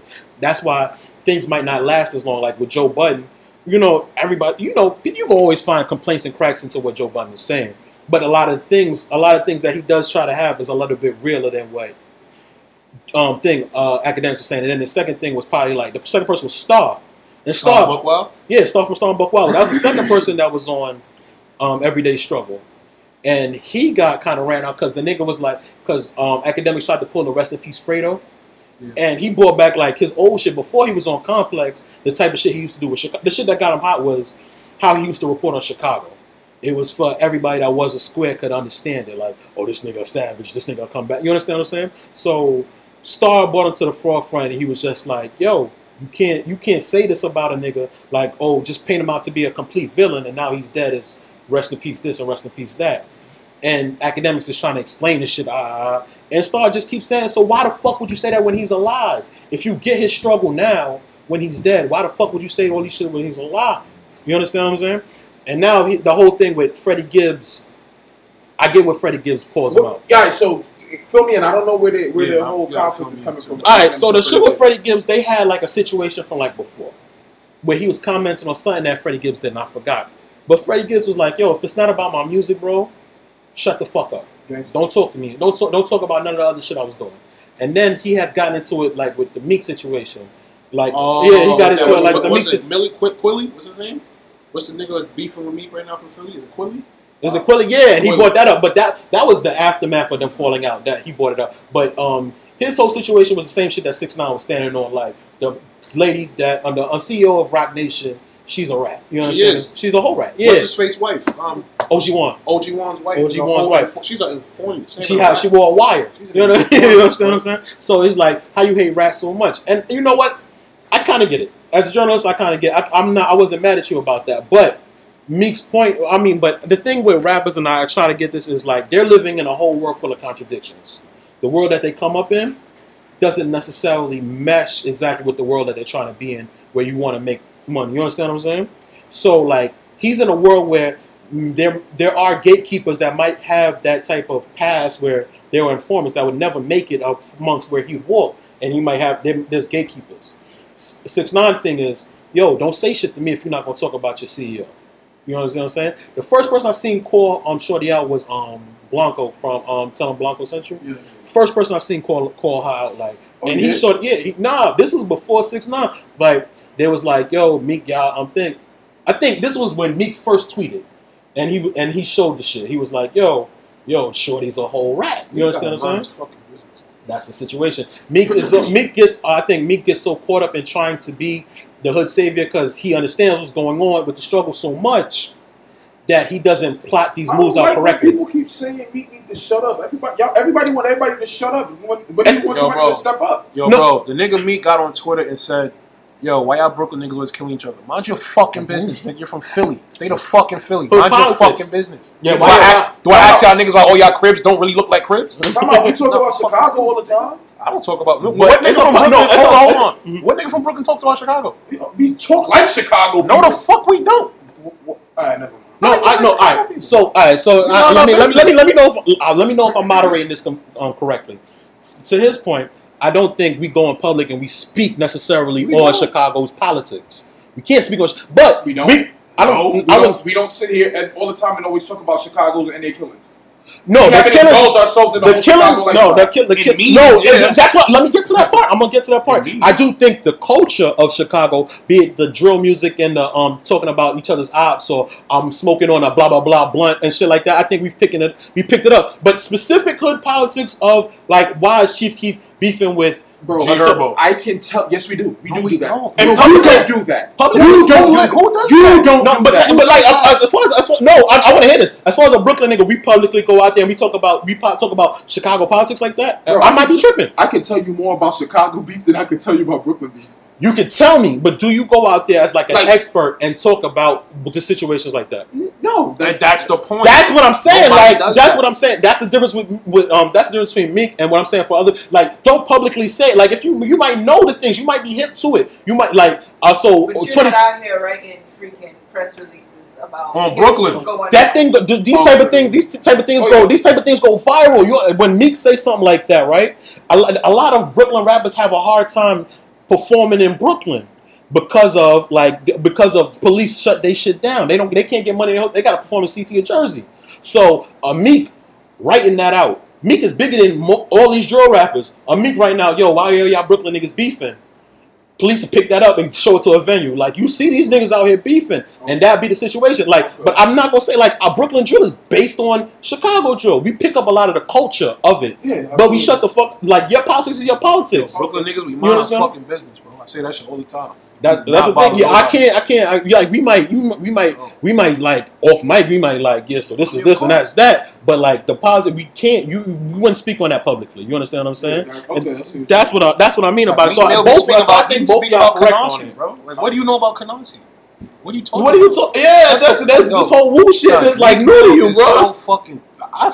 I like his music. His last album was a classic, but I hate Meek Mill as a person. It's not that I hate Meek. I like the fact that, like you said, I'm directly caught in the middle.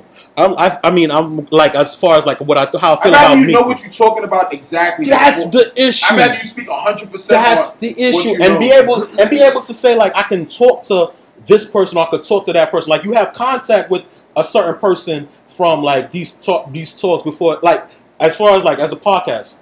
You're in journalism. If you're going to talk about that, regardless, you understand what I'm saying? But, so you're going to have sources. So I know a person from this side, I know a person from that side, and they'll give me the information or whatever. You understand what I'm saying? So I could mediate. But Meek feels at a certain point, he doesn't do all this research. He doesn't do the due diligence to be able to speak out on it. Like, before somebody could go on ESPN. He's very impulsive. He said that. He's really impulsive.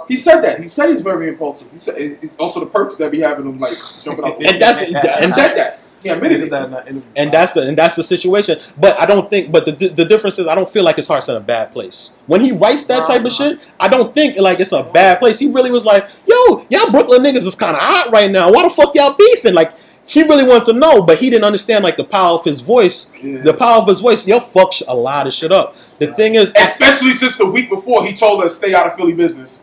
Oh yeah. I might want to say. You see what I'm saying? Especially the week before. After he quoted, yeah, I dumped in that. What else am I supposed to think about? What the fuck? I was shooting at ops. Niggas say. Like, no, I don't. When I'm in it, means you understand what I'm saying? They like, posted it right after you already announced the pregnancy. Stay out of Philly business. Nobody got no business in Philly. Okay. And you know why? Because Philly business includes him. So you gotta still stay the fuck out of. You understand what I'm saying? I agree. You want to be cool or pop that much. You want to be the woo. You understand what I'm saying? Like, now, yeah, the woo shit just look hot. You understand what I'm saying? Now the woo is trending. Now that you woo is trending. Now you want to look like you know something about what's going on. You know what I'm saying? Yo, I know people that come. There's people from out of Brooklyn that come to Canarsie and be so amazed. I'm like, you're on Flatlands in 87th. What the fuck? Build to see is that interesting to you? Build a scene. How is that so interesting? There's no fucking nets in Build a Scene. I wouldn't even do that. But you gotta accept it. It is what it is. The whole shit is trending, so I'll let y'all trend. But that's the thing. But all right, so that's the difference between like academics, like going back to academics. And I just like my situation is this, and being like I have a Mike Nahomo in front of me. I want to be able to say like I do this shit with like integrity and some sort of class, and not trying to profit off of what's going on. If you mention it, it should be like the good shit that they've done, or like if you're mentioning the bad stuff, it should be because you're trying to mediate situations or things like that. But when you have your platform and it's built on anything and you're feeding your kids, I don't necessarily know if I'm tripping. Like, motherfucker, I keep hitting you. But I don't know if I'm tripping by like saying like, damn, feed your kids how you want to feed your kids. You know what it is with academics? Mm. Academics profits off of negative drama. Mm. He's a clickbait nigga. Yeah. You know what I'm saying? Like, if you a wavy nigga, I could talk about anything and make that shit lit. I can make that shit sell off. I'm gonna put it to you. I'm not gonna sit here like if he fucks around and he's skating and he falls off his skates and it's funny. Yeah. I can easily sit here and I could make a memes and profit off of that. Yeah. But it takes a different type of I don't know what fucking adjective to use. You gotta be a different type of nigga to make something out of nothing. Yeah. I feel academics just sits here and he profits off of negative clickbait drama. He takes it and he runs with it. You know what I'm saying? He don't know sometimes he's really swimming through some real dangerous waters. I honestly don't even know. To be honest, I don't even know what the fuck that nigga do, you feel me? But I just hate the way he looked. Like, I just want to punch him in the Cabbage Patch Kid. Like, I just want to, he looked like Mr. Potato Head. I just want to punch him in his fucking mouth. Son. You feel me? Like, and you want to know something? That's why I realized, like, I'm not ready for that level of success yet, because I haven't quite mastered my temper and my anger problems. Because if I would honestly see academics in the street, like, a lot of these rappers and these artists, I guess they got a lot more to lose, so they manage to hold their composure. If I was to see DJ Academics, I'll punch him straight in his fucking mouth. Speaking of which, that's I was reminded this morning, like, why Vlad got snuffed by Ross. You understand what I'm saying? Rick Ross snuffed Vlad? Rick Ross fucked him up. You lying? What? Ross got sued. Nigga said it cost me $300K. Now he back to making minimum wage. You ain't hear that? Yo, ex Vlad. Now he back to making minimum wage. Wait, DJ Vlad? Vlad TV, nigga. Yes. Why did he snuff him? Raw thing, he was playing like, but this was around the time with the 50 and the thing 50 and Ross. Yeah, and thing I think like the they was bigging up like the Ross fucking. The baby mom getting fucked type shit and all that type of shit. And then he wanted to host the Ozone Awards and all that. And Ross ran into him. Ross ran into him and ran down on boy. Like, Ross? Yeah, Ross himself. What? Remember Ross caught the kidnapping charge at his crib? Like, for the landscapers was throwing parties at his house when he was gone and shit like that. Come to find out, Ross actually kind of have a temper. You understand? Call him a CEO all he want to. You understand what I'm saying? He put hands on it. Sidebar, 50 Cent Grit made the greatest fucking discovery by coming at Meek and Rick Ross for that line that he said on Lil Wayne's podcast. What, we're going to get into that later. I want to finish this conversation real quick. But but the thing is, like, all right, so it's situations like that you can't, but even now, like, I think there's even, so from then, that was had to have been like, what, like 06 or something, like 07? This had to be like 12 years ago or something like that. I think from then, the internet niggas have separated themselves that much more from reality, to the point where they can now talk about, like, whatever they want to talk about and shit like that without it being consequences and shit like that. That's so, but I feel like a lot of these guys realize that they have a lot more to lose, maybe, because not on some real shit, I hope, I kid you not, I would really break, like, I don't understand how, I can't, academics, I just can't take them, like, niggas like that, this is what Vlad looks like. So that's what looks like. He like an old guy. that was a long time ago. He got a beard now. He kind of looked like Santa Claus now. That's where right after Ross hit him. Oh. Yeah, you found respect for Rosé. like Vlad. Not Vlad. Academics. Yeah, I really hate him. Like, I just, it's because niggas just get. And you want to know what it is? Also, is people like him, I realized, is when I had to increase my tolerance and increase my vocabulary and increase my thinking skill, because people like that are the people who will push you to the limit just off of their words alone. Yeah, there'll be no violence at all. And then the moment you hit them, they're looking at you like you're like you bugging. But here's the thing though, you are bugging. Let's get this straight. No matter what, you put your hands on somebody. They didn't touch you. You have no right to touch them. You feel me? Take all street shit aside. My biggest. That's what I haven't figured that out yet. My biggest thing in life is I'm trying to make the streets realize that street shit isn't normal. That's my newfound mission in life right now. Sure. No, that's because y'all. Morally, that's not true. Morally, it's not true. Morally, a nigga say the wrong thing about your. There's a certain respect and integrity as a man. Listen, I look you in your face and I can talk to you and I won't disrespect you, not because of the fear of violence, but just you're a man. Absolutely. You're a man. Yeah. But push come to motherfucking shove, at the very least, you're going to respect me off of my hands. If you come at me disrespect, if you come at me on some neck shit. That's how the world is. That's morality. You're going to have to face the repercussions. That's the duality of life. But there's certain situations that happen in life where, as a street nigga, you automatically resort to street violence. You feel me? Whereas in a situation with DJ Academics, I will automatically try to resort to street violence, and that's not normal. Because now I'm just showing my ignorance and my lack of intelligence. You ever heard when somebody says, if you curse too much, it really shows your lack of vocabulary and your lack of intelligence. I don't know. I kind of don't agree with that. Because I don't know how it's an expression. Because it's an exclamation point. I want to know, who decided that fuck was a curse word?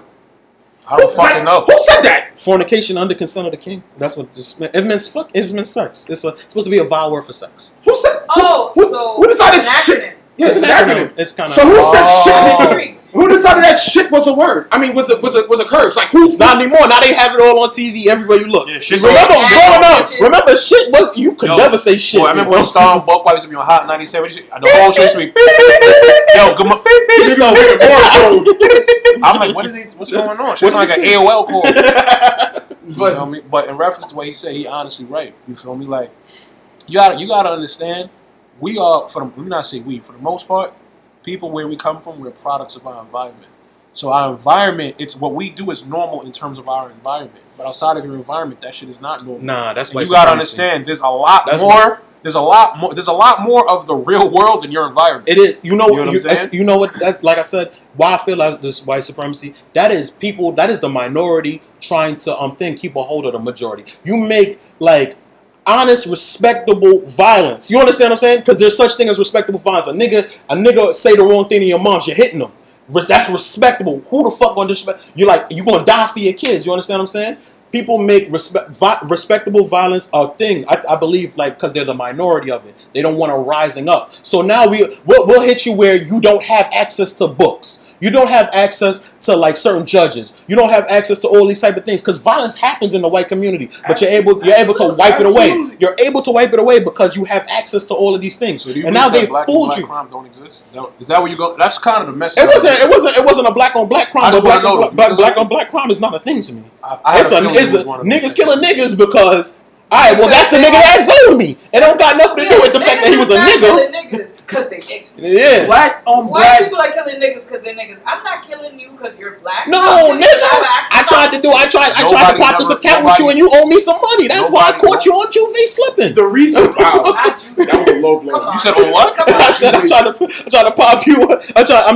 to pop this account with you and you done told me. That's why I caught you on QV slipping. Did you just indict yourself? No, that's not. No. Here's the thing, though. Fuck, I just lost my train of thought. With black, the reason why black on black crime is a thing is because we're the race that outcries the largest about injustices done to us. I feel that's the reason why white people have created that term. Black on black crime. It's because damn, y'all motherfuckers always complaining about all this injustice. And look what y'all done to y'all, and this is what y'all do. And he's right. You feel me? That's where the term black on black crime. It doesn't exist. I'm a firm believer. Nah, they can stop. You know what? All right. This is where it comes from. It comes from the fact that they want thing. They want to be able to gather the white vote. They want the law and order vote. That's for white people. Like the super predator image of black people and all that. That's where vote for me because I'm going to keep black on black crime in check. It's not because you're going to be crying out about justice and shit like that. It's because I want to show you we got to keep these, if these niggas doing that to each other, let's keep them away from us. Let's keep them separate. That's why they need to be locked up. That's why the crack era happened because of black on black, because of black on black crime. Let's lock them all up. So that's more or less like a Ronald Reagan tactic to get votes from Republican whites, racist whites. You understand what I'm saying? Because these niggas don't know shit about what goes on in the black community. It's the same thing like when a hillbilly kills another hillbilly off for crystal meth. You understand what I'm saying? So that is a white on white crime. So here's the thing. When people say white on white crime or black on black crime, nobody's saying you're killing him because he's black or you're killing him because he's white. I'll give y'all a scenario. I'm going to try to break this down to... I'm going to try to translate this to as simple as possible.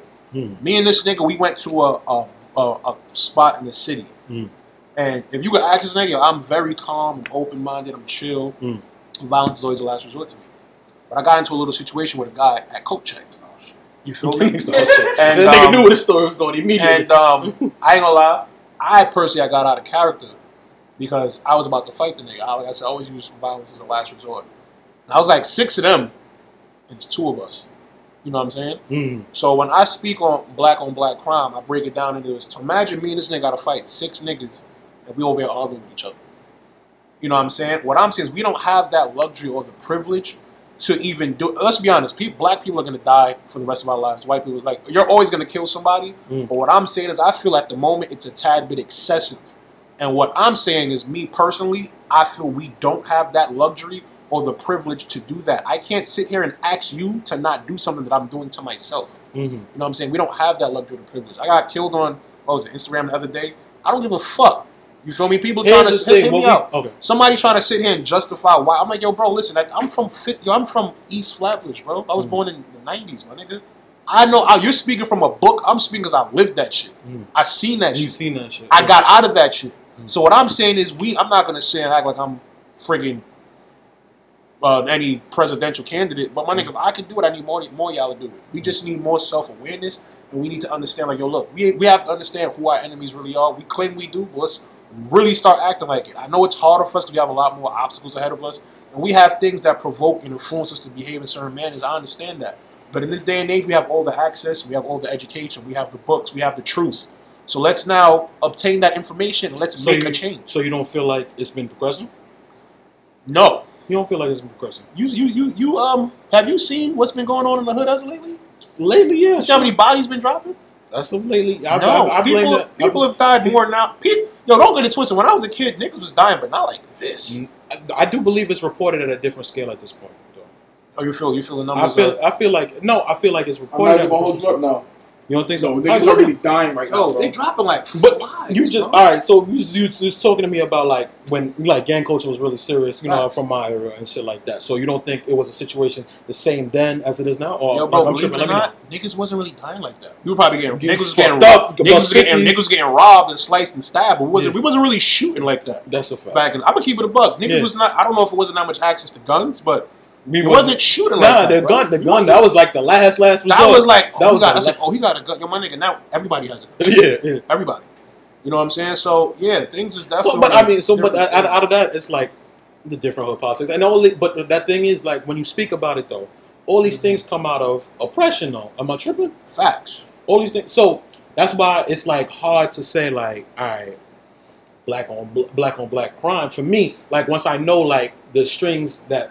pull this thing here, and that makes it happen. You understand what I'm saying? It's oppression and like capitalism. I didn't realize, yo, I was all growing up on music videos and shit like that. I was all for capitalism until COVID hit. Until I seen the fucking lieutenant governor of Texas say, "There's more important things than your life." That's just wild. Bitch, what? Huh? Well, have your grandmother go out to do essential work, my nigga. God. Nigga. And that's when I understood how devious and how evil capitalism really is. These niggas is telling everybody, go sacrifice yourself to make us money. You got your key, bro? Huh? You got your key? Because, you know, I heard engine revving. Nah, you know? My bike's in the room. You're going to hear that one. All right, cool. Making sure, Fonzie. But, yeah, so, like, but that's my thing, though. It's like. So, here's the thing, right? Mm-hmm. So, I was speaking to a lady on Twitter, Instagram the other day when I made a post. Mm.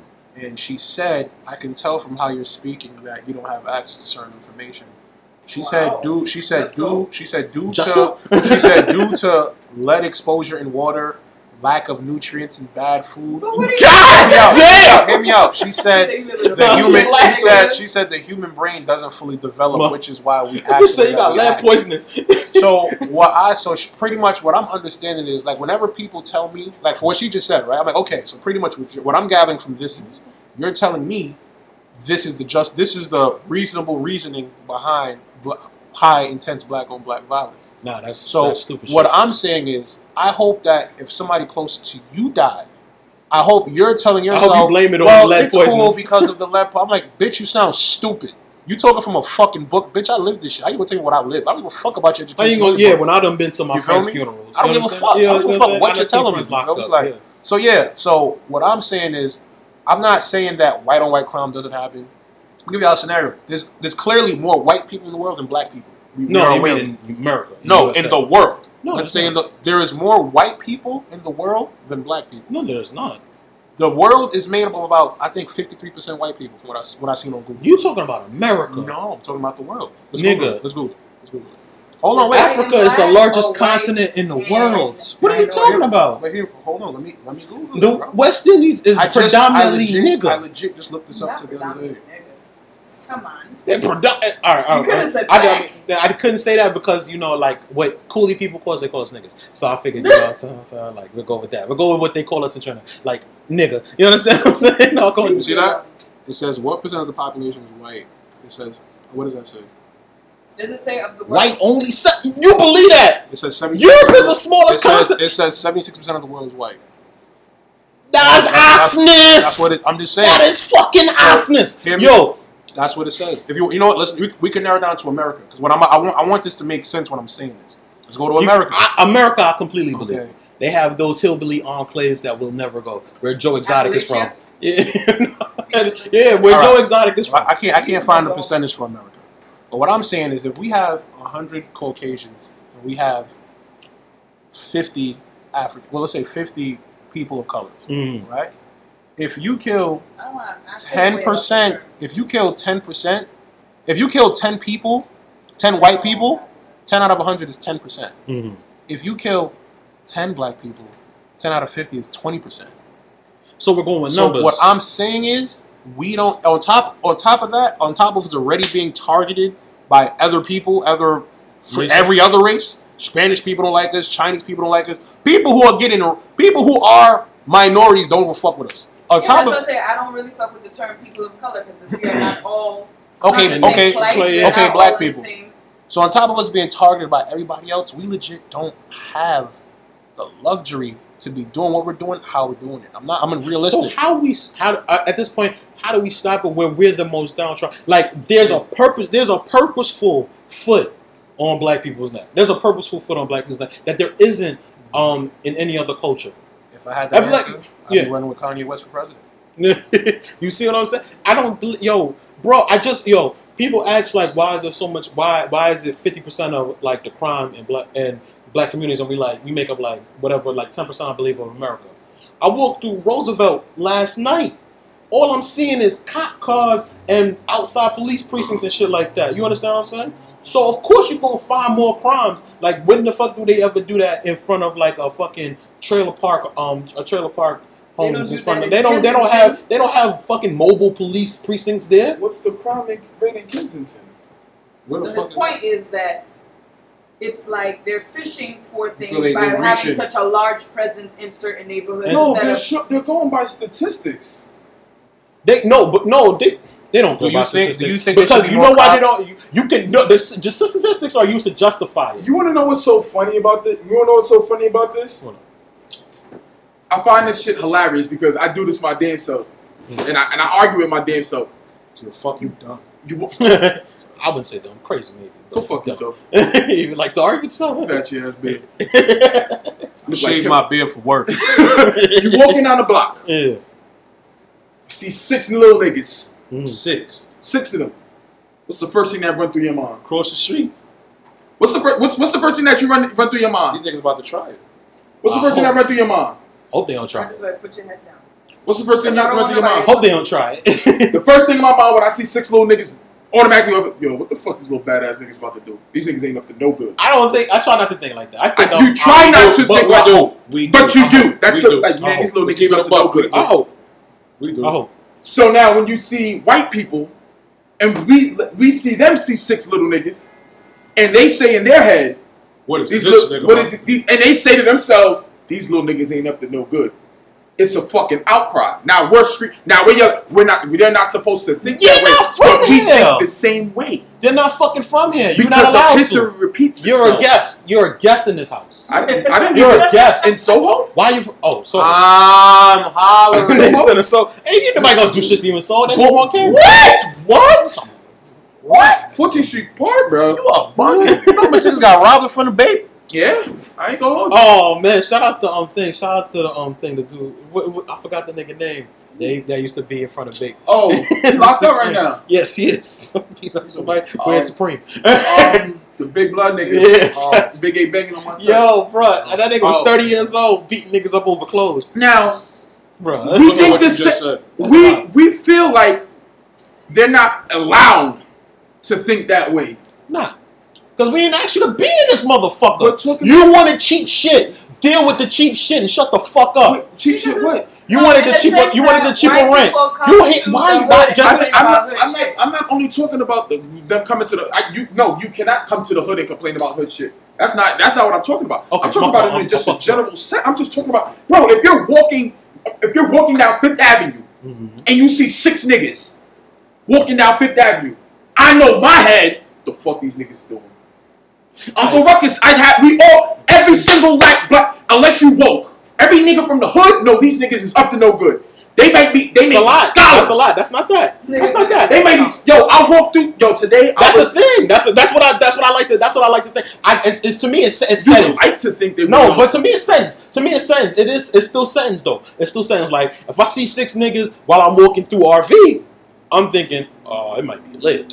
I see six niggas in Soho. I'm not hoping. I'm thinking that you're probably not going to try. Chances are you're not going to try. There's always a possibility. But this is the same possibility I'd find, like, if I see these white people. You understand what I'm saying? Like, what, you kind of first, what is your first initial? My initial thought, it, like I said, it depends on where I'm at. You're in Soho. What's your at my 12 o'clock in the afternoon?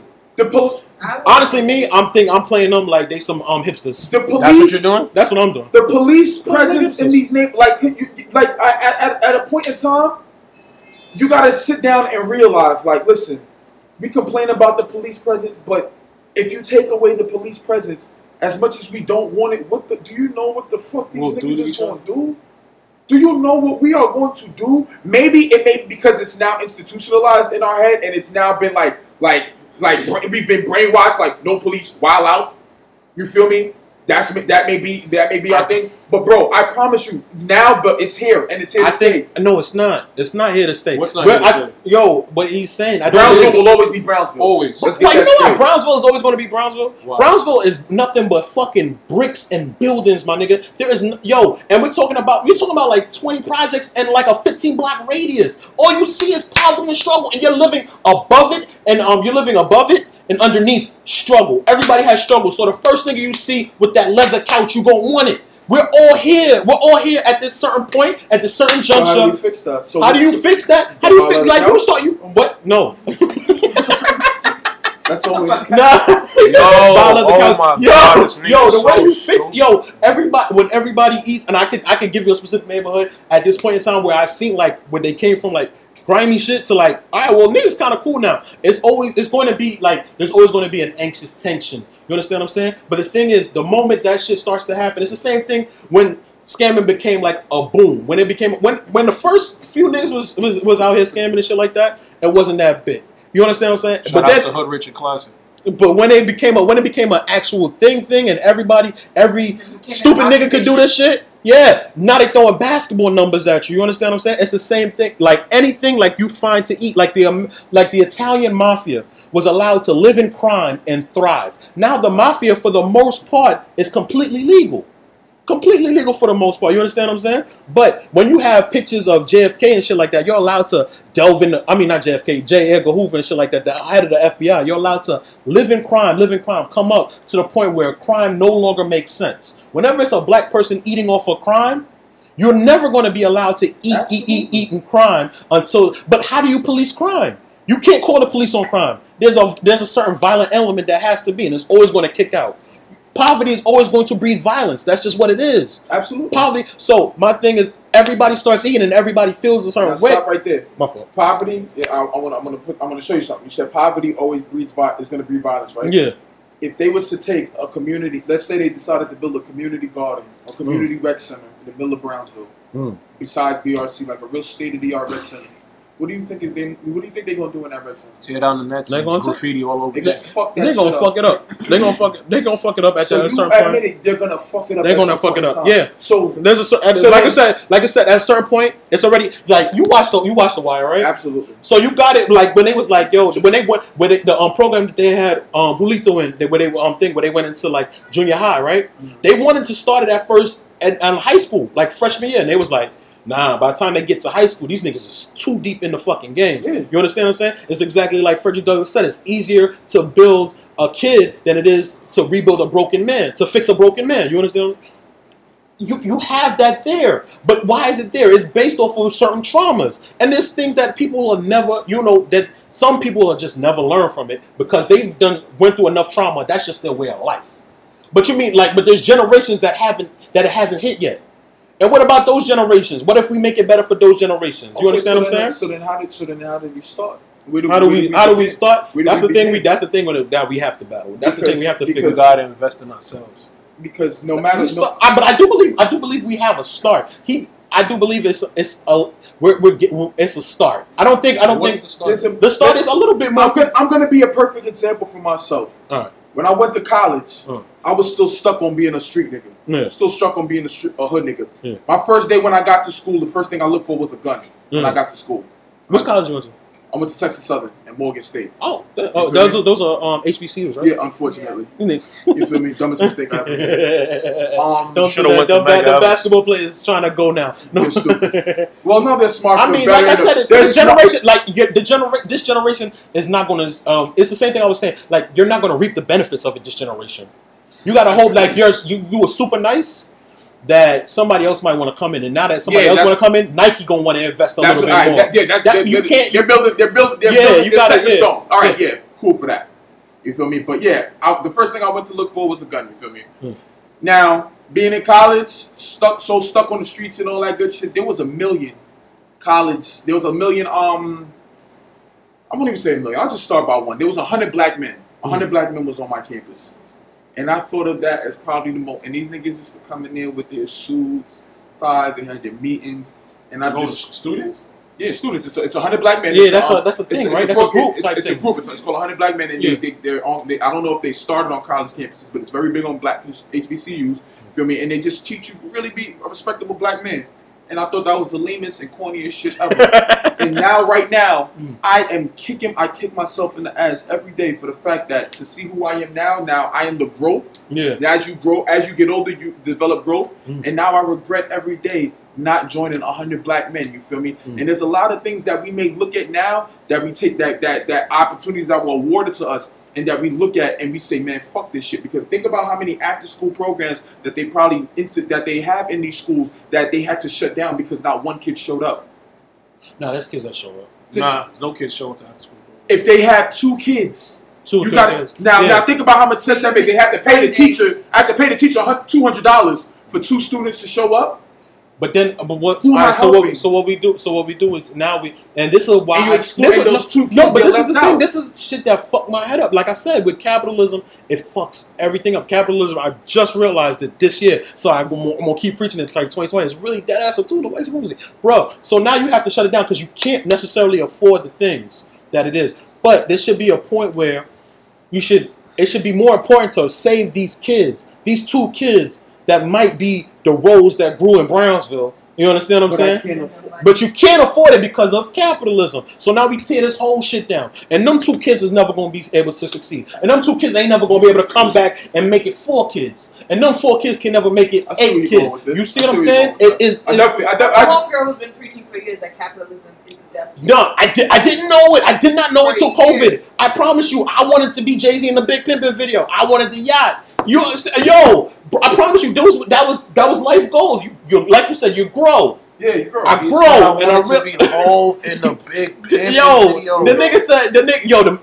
MTV making the video. It was like we're just trying to figure out how to fuck up $1 million. Def Jam gave us $1 million for a video. That's what we're trying to do. There's a lot of opportunity out there for young black kids in the ghetto to thrive and become better, and a lot of free opportunities, but. We've drilled it into their head and made it seem so not cool. We've made it almost be. We as black people have made it be cool to be ghetto. We've allowed white people to come in out the outside white people to capitalize off of it. But we've made it cool. We've made it cool to be ghetto and ignorant. Let me tell you why. I'm gonna give this perfect example. We was talking about Canarsie. Canarsie a motherfucking suburb. That was a suburb growing up. That is still a suburb. Don't get it twisted. Canarsie is still a suburb. But look how much. But God rest his soul. Look how much we've allowed a couple people to have people think it's Canarsie's a fucking ghetto. And people from other neighborhoods. They sit there and you say, "Yo, I got." Imagine somebody from Canarsie telling you, "Yo, I'm trying to make it out the hood." I beg you. Out the floors?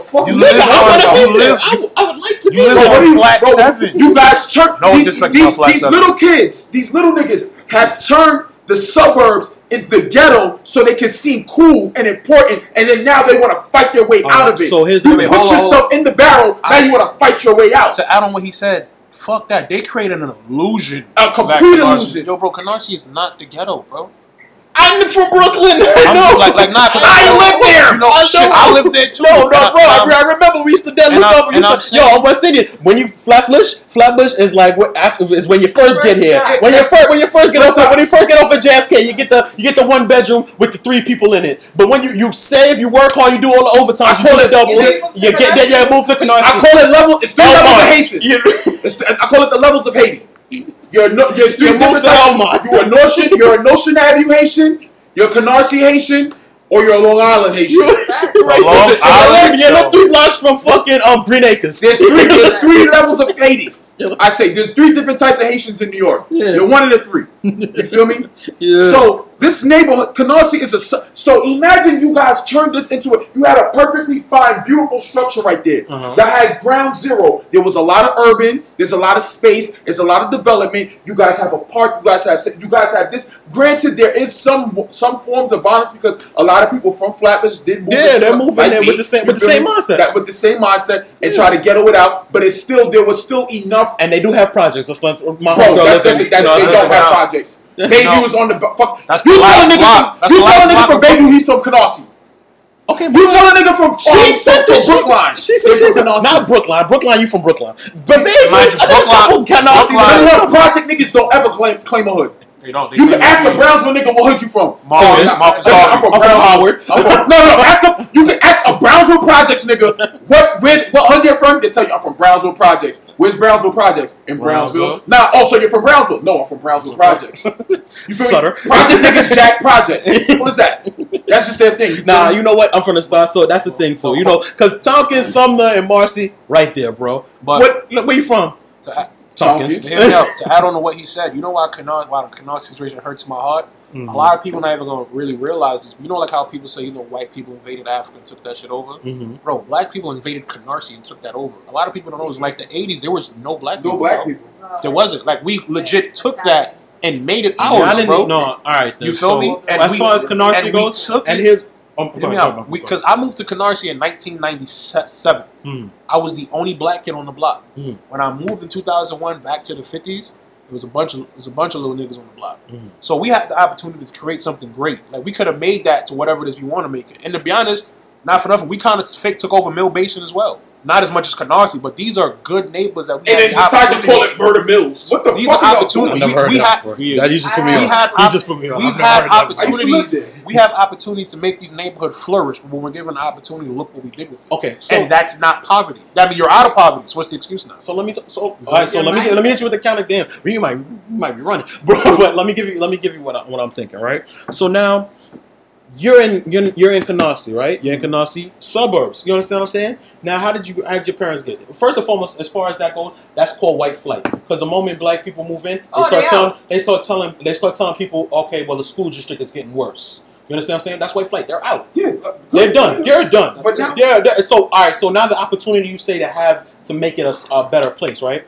Now we're talking about the second generation. The second generation, you now have the house, you now have that living. But how do you get that? You got that from working 2 or 3 jobs as a West Indian. You're not home. Kids are going to do kid shit. Like, I don't give a fuck what like rich people. They get their kid. They'll have it expunged. He's a latchkey kid. Huh? He's a latchkey kid. What does that mean? It means your mom was at work, so you're stuck in the house by yourself. But you was outside doing street shit. But she wasn't home. Look at me now. But that's now. So you can always blame it. Now you can always blame it. But we talking about like Canarsie and somebody like a Pop Smokes age and shit like that. If your mom's out doing doubles all the time, constantly and shit like that, there's no supervision. You're gonna do what regular idle teenage hands are gonna do. But what looks cool. That's one. And then you're gonna. You understand what I'm saying? I don't know what is. I ain't gonna lie. So you making an excuse for that. You feel it's an excuse. Y'all make too much excuses for this shit, bro. Like, bro, take it for what it is, kid shit. Because we're the only people that hold ourselves to such a high fucking standard. The black standard is fucking impossible to reach, and we all have to pay for each other's fuck ups. I'll give you this: on Citizens app, there's more crime in Canarsie than the 50s at this very moment. Whose fault is that? Whose fault is that? That's them little niggas and their parents always have to be at work. Then why are their parents always at work? Capitalism, you have to pay for this mortgage. Yo, black people gonna kill me. I don't give a fuck. I personally feel you gotta look in the fucking mirror and take accountability for your actions. How the fuck you wanna take accountability for your actions at 17, 18, 19? Why the fuck not? Because your fucking brain isn't developed yet. Nah, bro. It's time to develop. At the age of fucking 16, I knew right from wrong, and I was well aware when I was doing wrong. All right. So I wouldn't necessarily say accountability. You was thinking like the fucking. You wasn't looking ahead at the full blast of your actions. The things you look at now, you can see the whole domino effect of where it's going to go. The actions that I didn't see into the future weren't actions that were like menace to society. Like maybe I didn't pay a couple parking tickets and my license suspended. That's something I wouldn't do as an adult. But as a kid, the actions that I was doing, it wasn't being a menace to my society. Not at the age of 16. Exactly. So at a certain age, you don't look at the fucking full frontal view. I did. I knew what I do. I knew what I was doing was wrong. I knew completely. So you're saying like biology? And that's what I'm saying. Niggas know, like bro. Your frontal lobe does not come up, bro. I knew I shouldn't. You know right from wrong at their immediate consequence, but you didn't know the actions that it was going to play on how it contributes. You don't know how it contributes. No, bro, yes, this is. You know exactly how it's going to. Sometimes the thing is, they know the consequences are, but do you care enough? They don't. That's the thing. The inhibition of it. It's not like this might not end well, but fuck it, I'm gonna do it. Let me tell you something. And it's something that I'm low key really trying to work. Once in my mind, I've accepted the concept. I'm the most dangerous person alive once you planned out, this could go this way and that way, once you weigh the options, I've made peace with the consequences. I'm going to jail. If I know I'm going to shoot you and I'm going to do life in jail, do not let me make peace with that, because homie, you're gone, I promise you. And if I get away with it, that was just the bonus. Once I make peace with my consequences, you're as good as fucked. That's it for me. You feel me? So those are the scariest kind of people who are not afraid of anything, or not afraid of dying. No, but there's something you have. As a person, as a human being, as a grown person, there has to be something where you're willing to say, "All right, this is my line. This is my line, bro. I smile at my mugshots, touch my door. You understand what I'm saying? Put hands on my mother. That's just the thing. I've weighed these options out, and now we're good here. We're good here. No, okay. we're plenty good here. Here's the thing. When you're from an urban society, you got to be calculated. It's like he said, bro. I was fully aware. Ever the fuck I ever did. From the age of 13 and up, I knew exactly what could have happened if I did certain shit. And like he said, I'm 105%. Nigga, I don't give a fuck. I'm okay with that. I'm okay. Because now we can get into the whole debate of nature versus nurture. I don't give a fuck. That's why I said rational. This is shit I was saying, rational violence. Because there's a certain point where it comes. Yeah, I was not raised this way. Yeah. I was not raised this way. My mother did not raise me this way. My mother raised me to be. I ain't gonna hold you. She gonna kill me for this. There's certain shit that may have been embedded in me. Yeah. Certain things that this is inevitable. You feel me? That I was gonna end up getting into due to my family, like certain people in my family that passed and stuff like that and whatnot. But for the most part, my mother raised me, and I come from love. You feel me? I would never ever disrespect my family and say I had to. I didn't have to get it out the. I didn't have to get it out the mud. Yeah, I've been a hustler my whole life. My family can attest to that. Yeah. I've had to hustle for everything my whole life. Nothing was ever just given to me. Yeah, I didn't have to get it out the mud. It wasn't no like. I'm saying that's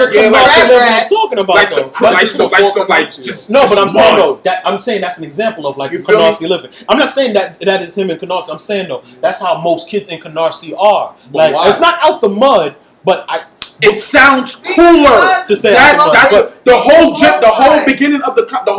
base of the conversation is that us as black people have glorified being ghetto. That's the whole thing of this conversation. There's a glorification to that. There's a thing to that though. And did you just take it to the extreme? Do I think we take it to the extreme? There's definitely thing. But there's a thing to that like making soul food out of their scraps. There's a thing to that. I get what you're saying. That's cool. That's why the next cultures have been created over that. That's what soul food is. That's the soul food really comes from. Big mama, your arm. But you gonna chicken? I was about to say that's like the. That's the only part that they let you. Nigga, we eat cow hill. Like we're talking. What respectable person? Like if you would have just took. Who the fuck says I want sauce? Who the fuck? You don't have to have been eating sauce all your life. I want cow foot soup. Shout out to my mother. So it's the nature versus nurture thing, but we've glorified being ghetto way too much. We've allowed and because we're not allowed to. We're not allowed to. We've allowed white people to capitalize off of it with hip hop. Yeah. And then we've allowed white people to capitalize off of it now more so with fashion. You feel me? Because now they realize like we run that shit. Yeah. So we have to cater to them. And then now it's like we took it full force. And instead of realizing like, yo, we could change the narrative. It's like, nah, go harder. That's a fact. Yeah, that's the thing. You don't because you just see this lane, bro. Black opulence isn't necessarily celebrated in mainstream. Black opulence it's kind of selloutish. You understand what I'm saying? Like, or it's an older thing. It's a thing that you do when you're older. Like, all right, well, I've made it this long. Now it's time to throw on a suit. And you understand what I'm saying? What is my favorite line? What do I always say? You have a bunch of lines, bro. I'm not all right, my 30 line. I just posted it on my IG last night. What, you don't rock jerseys, you 30 plus? I do not want to be 30 years old dressing like Fabulous. Yo, but wait. Shh, don't say nothing. What we not going to do is we not going to slander my boy, so we going to edit that out. Don't disrespect my boy. Nah. I get that. I'm not mad at Fab for being a fly nigga, but I don't think I want to be 40 and still trying to be the flyest of the youth. You understand what I'm saying?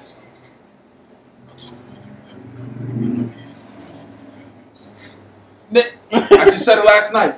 Yo, send me the clip so I can have a better audio. Got you. I do not want to be 30 years old dressing like Fabulous. Simple as that. So I'm taking the steps from now to better myself and better my image and better my style. Okay. All right. So as progressive street niggas, that like people that have come from that, reformed, progressive, refined, Exactly. Nah, actually, I like progressive better because I'm going to always be a street nigga. Okay. So no, excuse me. I won't always be a street nigga. I will always be a hood nigga. I won't always be a street nigga. I won't even consider myself a street nigga. All right, so I follow street progressive hood nigga. Yeah, because it followed. It's embedded. It teaches you the morality that you can have in the jungle. You understand what I'm saying? And those things kind of last everywhere, but like you said, it doesn't last everywhere because niggas will sue or call the cops. Yeah. You understand what I'm saying? Yeah. But naturally, and as far as natural selection, it's supposed to last everywhere. But as far as like being refined and grown up, what would be your advice? We close out the episode on that. What would be your advice on how you come to this road to Damascus type of moment and shit of that nature?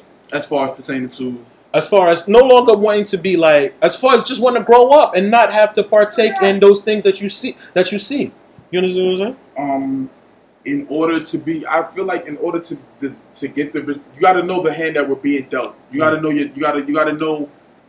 your enemy. Mm. And you know, in order to be respected by your enemy, you're gonna have to play their game. Mm. You feel me? So I feel like in order for us to be taken serious, we have to look serious. We're gonna have to move serious. We're gonna have to think serious. You feel me? We can't be crying out for certain justices and certain things to happen to us. You feel me? Now, not to go back, but we shouldn't be injustice due to our image. Mm-hmm. That's all frick. Mm. Let's get that on the table clear. Just because I'm from the ghetto does not mean I deserve to be treated like a dog. Mm. But you have to know your enemy. That's the problem right now. We do not know our enemy. That's like what you said when you was like because people like academics make me want to learn bigger words so I could fight them on that. Exactly. I have to know. You have to know. Do the knowledge. I have to play your game. You feel me? Mm. When the cops pull you over, you don't want to say good night, officer. What the fuck you pulling me over? But you know, as a black man, where that's gonna go. Mm. So you have to play the game. You have to move accordingly to get where you gotta go. Because that's everywhere. That's in the. That's in life. Like when you be at work, conformity. You have to have a paper trail. White people love a paper trail. Everything that's said, put it on paper. Documented. It needs to be documented. Because like, that's not what you said. Per my last email, you got to be able to pull it up. I'm not. A lot of people, you're not supposed like in a different world. You're not supposed to have anything written down. You understand what I'm saying? Not supposed to have anything recorded. So to come from not supposed to have anything recorded or written down to now just it's a big jump. I don't want to. It sounds fucked up, but you like I said, it all boils down to you have to know your enemy. And the sooner black people understand that knowing your enemy, not turn into a fucking coon and laying down like a dog, but no, there's just certain different steps and protocols that you can understand so our point can get across. There's different ways we can handle certain situations, I feel like, that our point can get across and that we can be respected. Mm-hmm. You feel me? To demand that respect, we have to respect ourselves and show that we respect ourselves. Facts. You feel me? Simple as that. Mm-hmm. Cool. And what would be fuck bitches, get money. Gangster. I mean, like, on that note, if you did that, my advice, who's this advice going to exactly? The advice is to the young men that might have been going down the road that you might have been going down. Like, how did you bust that Yui? To be honest with you, I was afraid of jail. This is about to sound really kind of bad, but I was always like a smart kid. Mm. You know what I'm saying? So I always had intelligence. Like I always felt like a little genius. So low key, I knew for a fact that when I was doing certain shit and when I was with certain people, yeah, I did it. But deep down inside, I never really felt like this is where I belong. Mm. You know what I mean? Like, I always did my homework. You knew that you always had another option. So you don't have another option. But I had mad options. I just chose to be a little silly gay time nigga. I'm not even from the style. What I would honestly say is, man, take some time out. For starters, take some time out to yourself. Reflect on yourself. Do some homework. And when I say homework, I'm not even talking about books or nothing like that. Because we all want to, the whole thing is, y'all want to get rich. If what you're doing isn't working, let's try to find something else. Let's try to take the best route possible. Let's try to do things that will have the smaller consequences. Let's try to think about the future. Because to be honest, if you want your kids to be a hood nigga, then you're not a real nigga. You know what I'm saying? So try to paint, like honestly, try to structure a life now that you would want for your children. You feel me? And then what I want you to do is I want you to embody that life for yourself. So, yeah, I kind of keep it like that. Like, that's really what it's all been about for me. Like, I sat down one day, I'm a family nigga. Like, I can't wait to have kids. And I'm like, damn, I can't have my kids growing up on 56 and 8.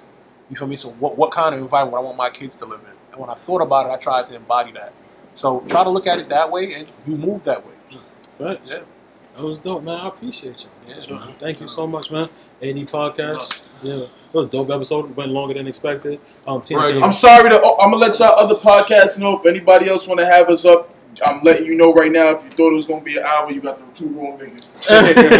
I'm sorry. We got lucky.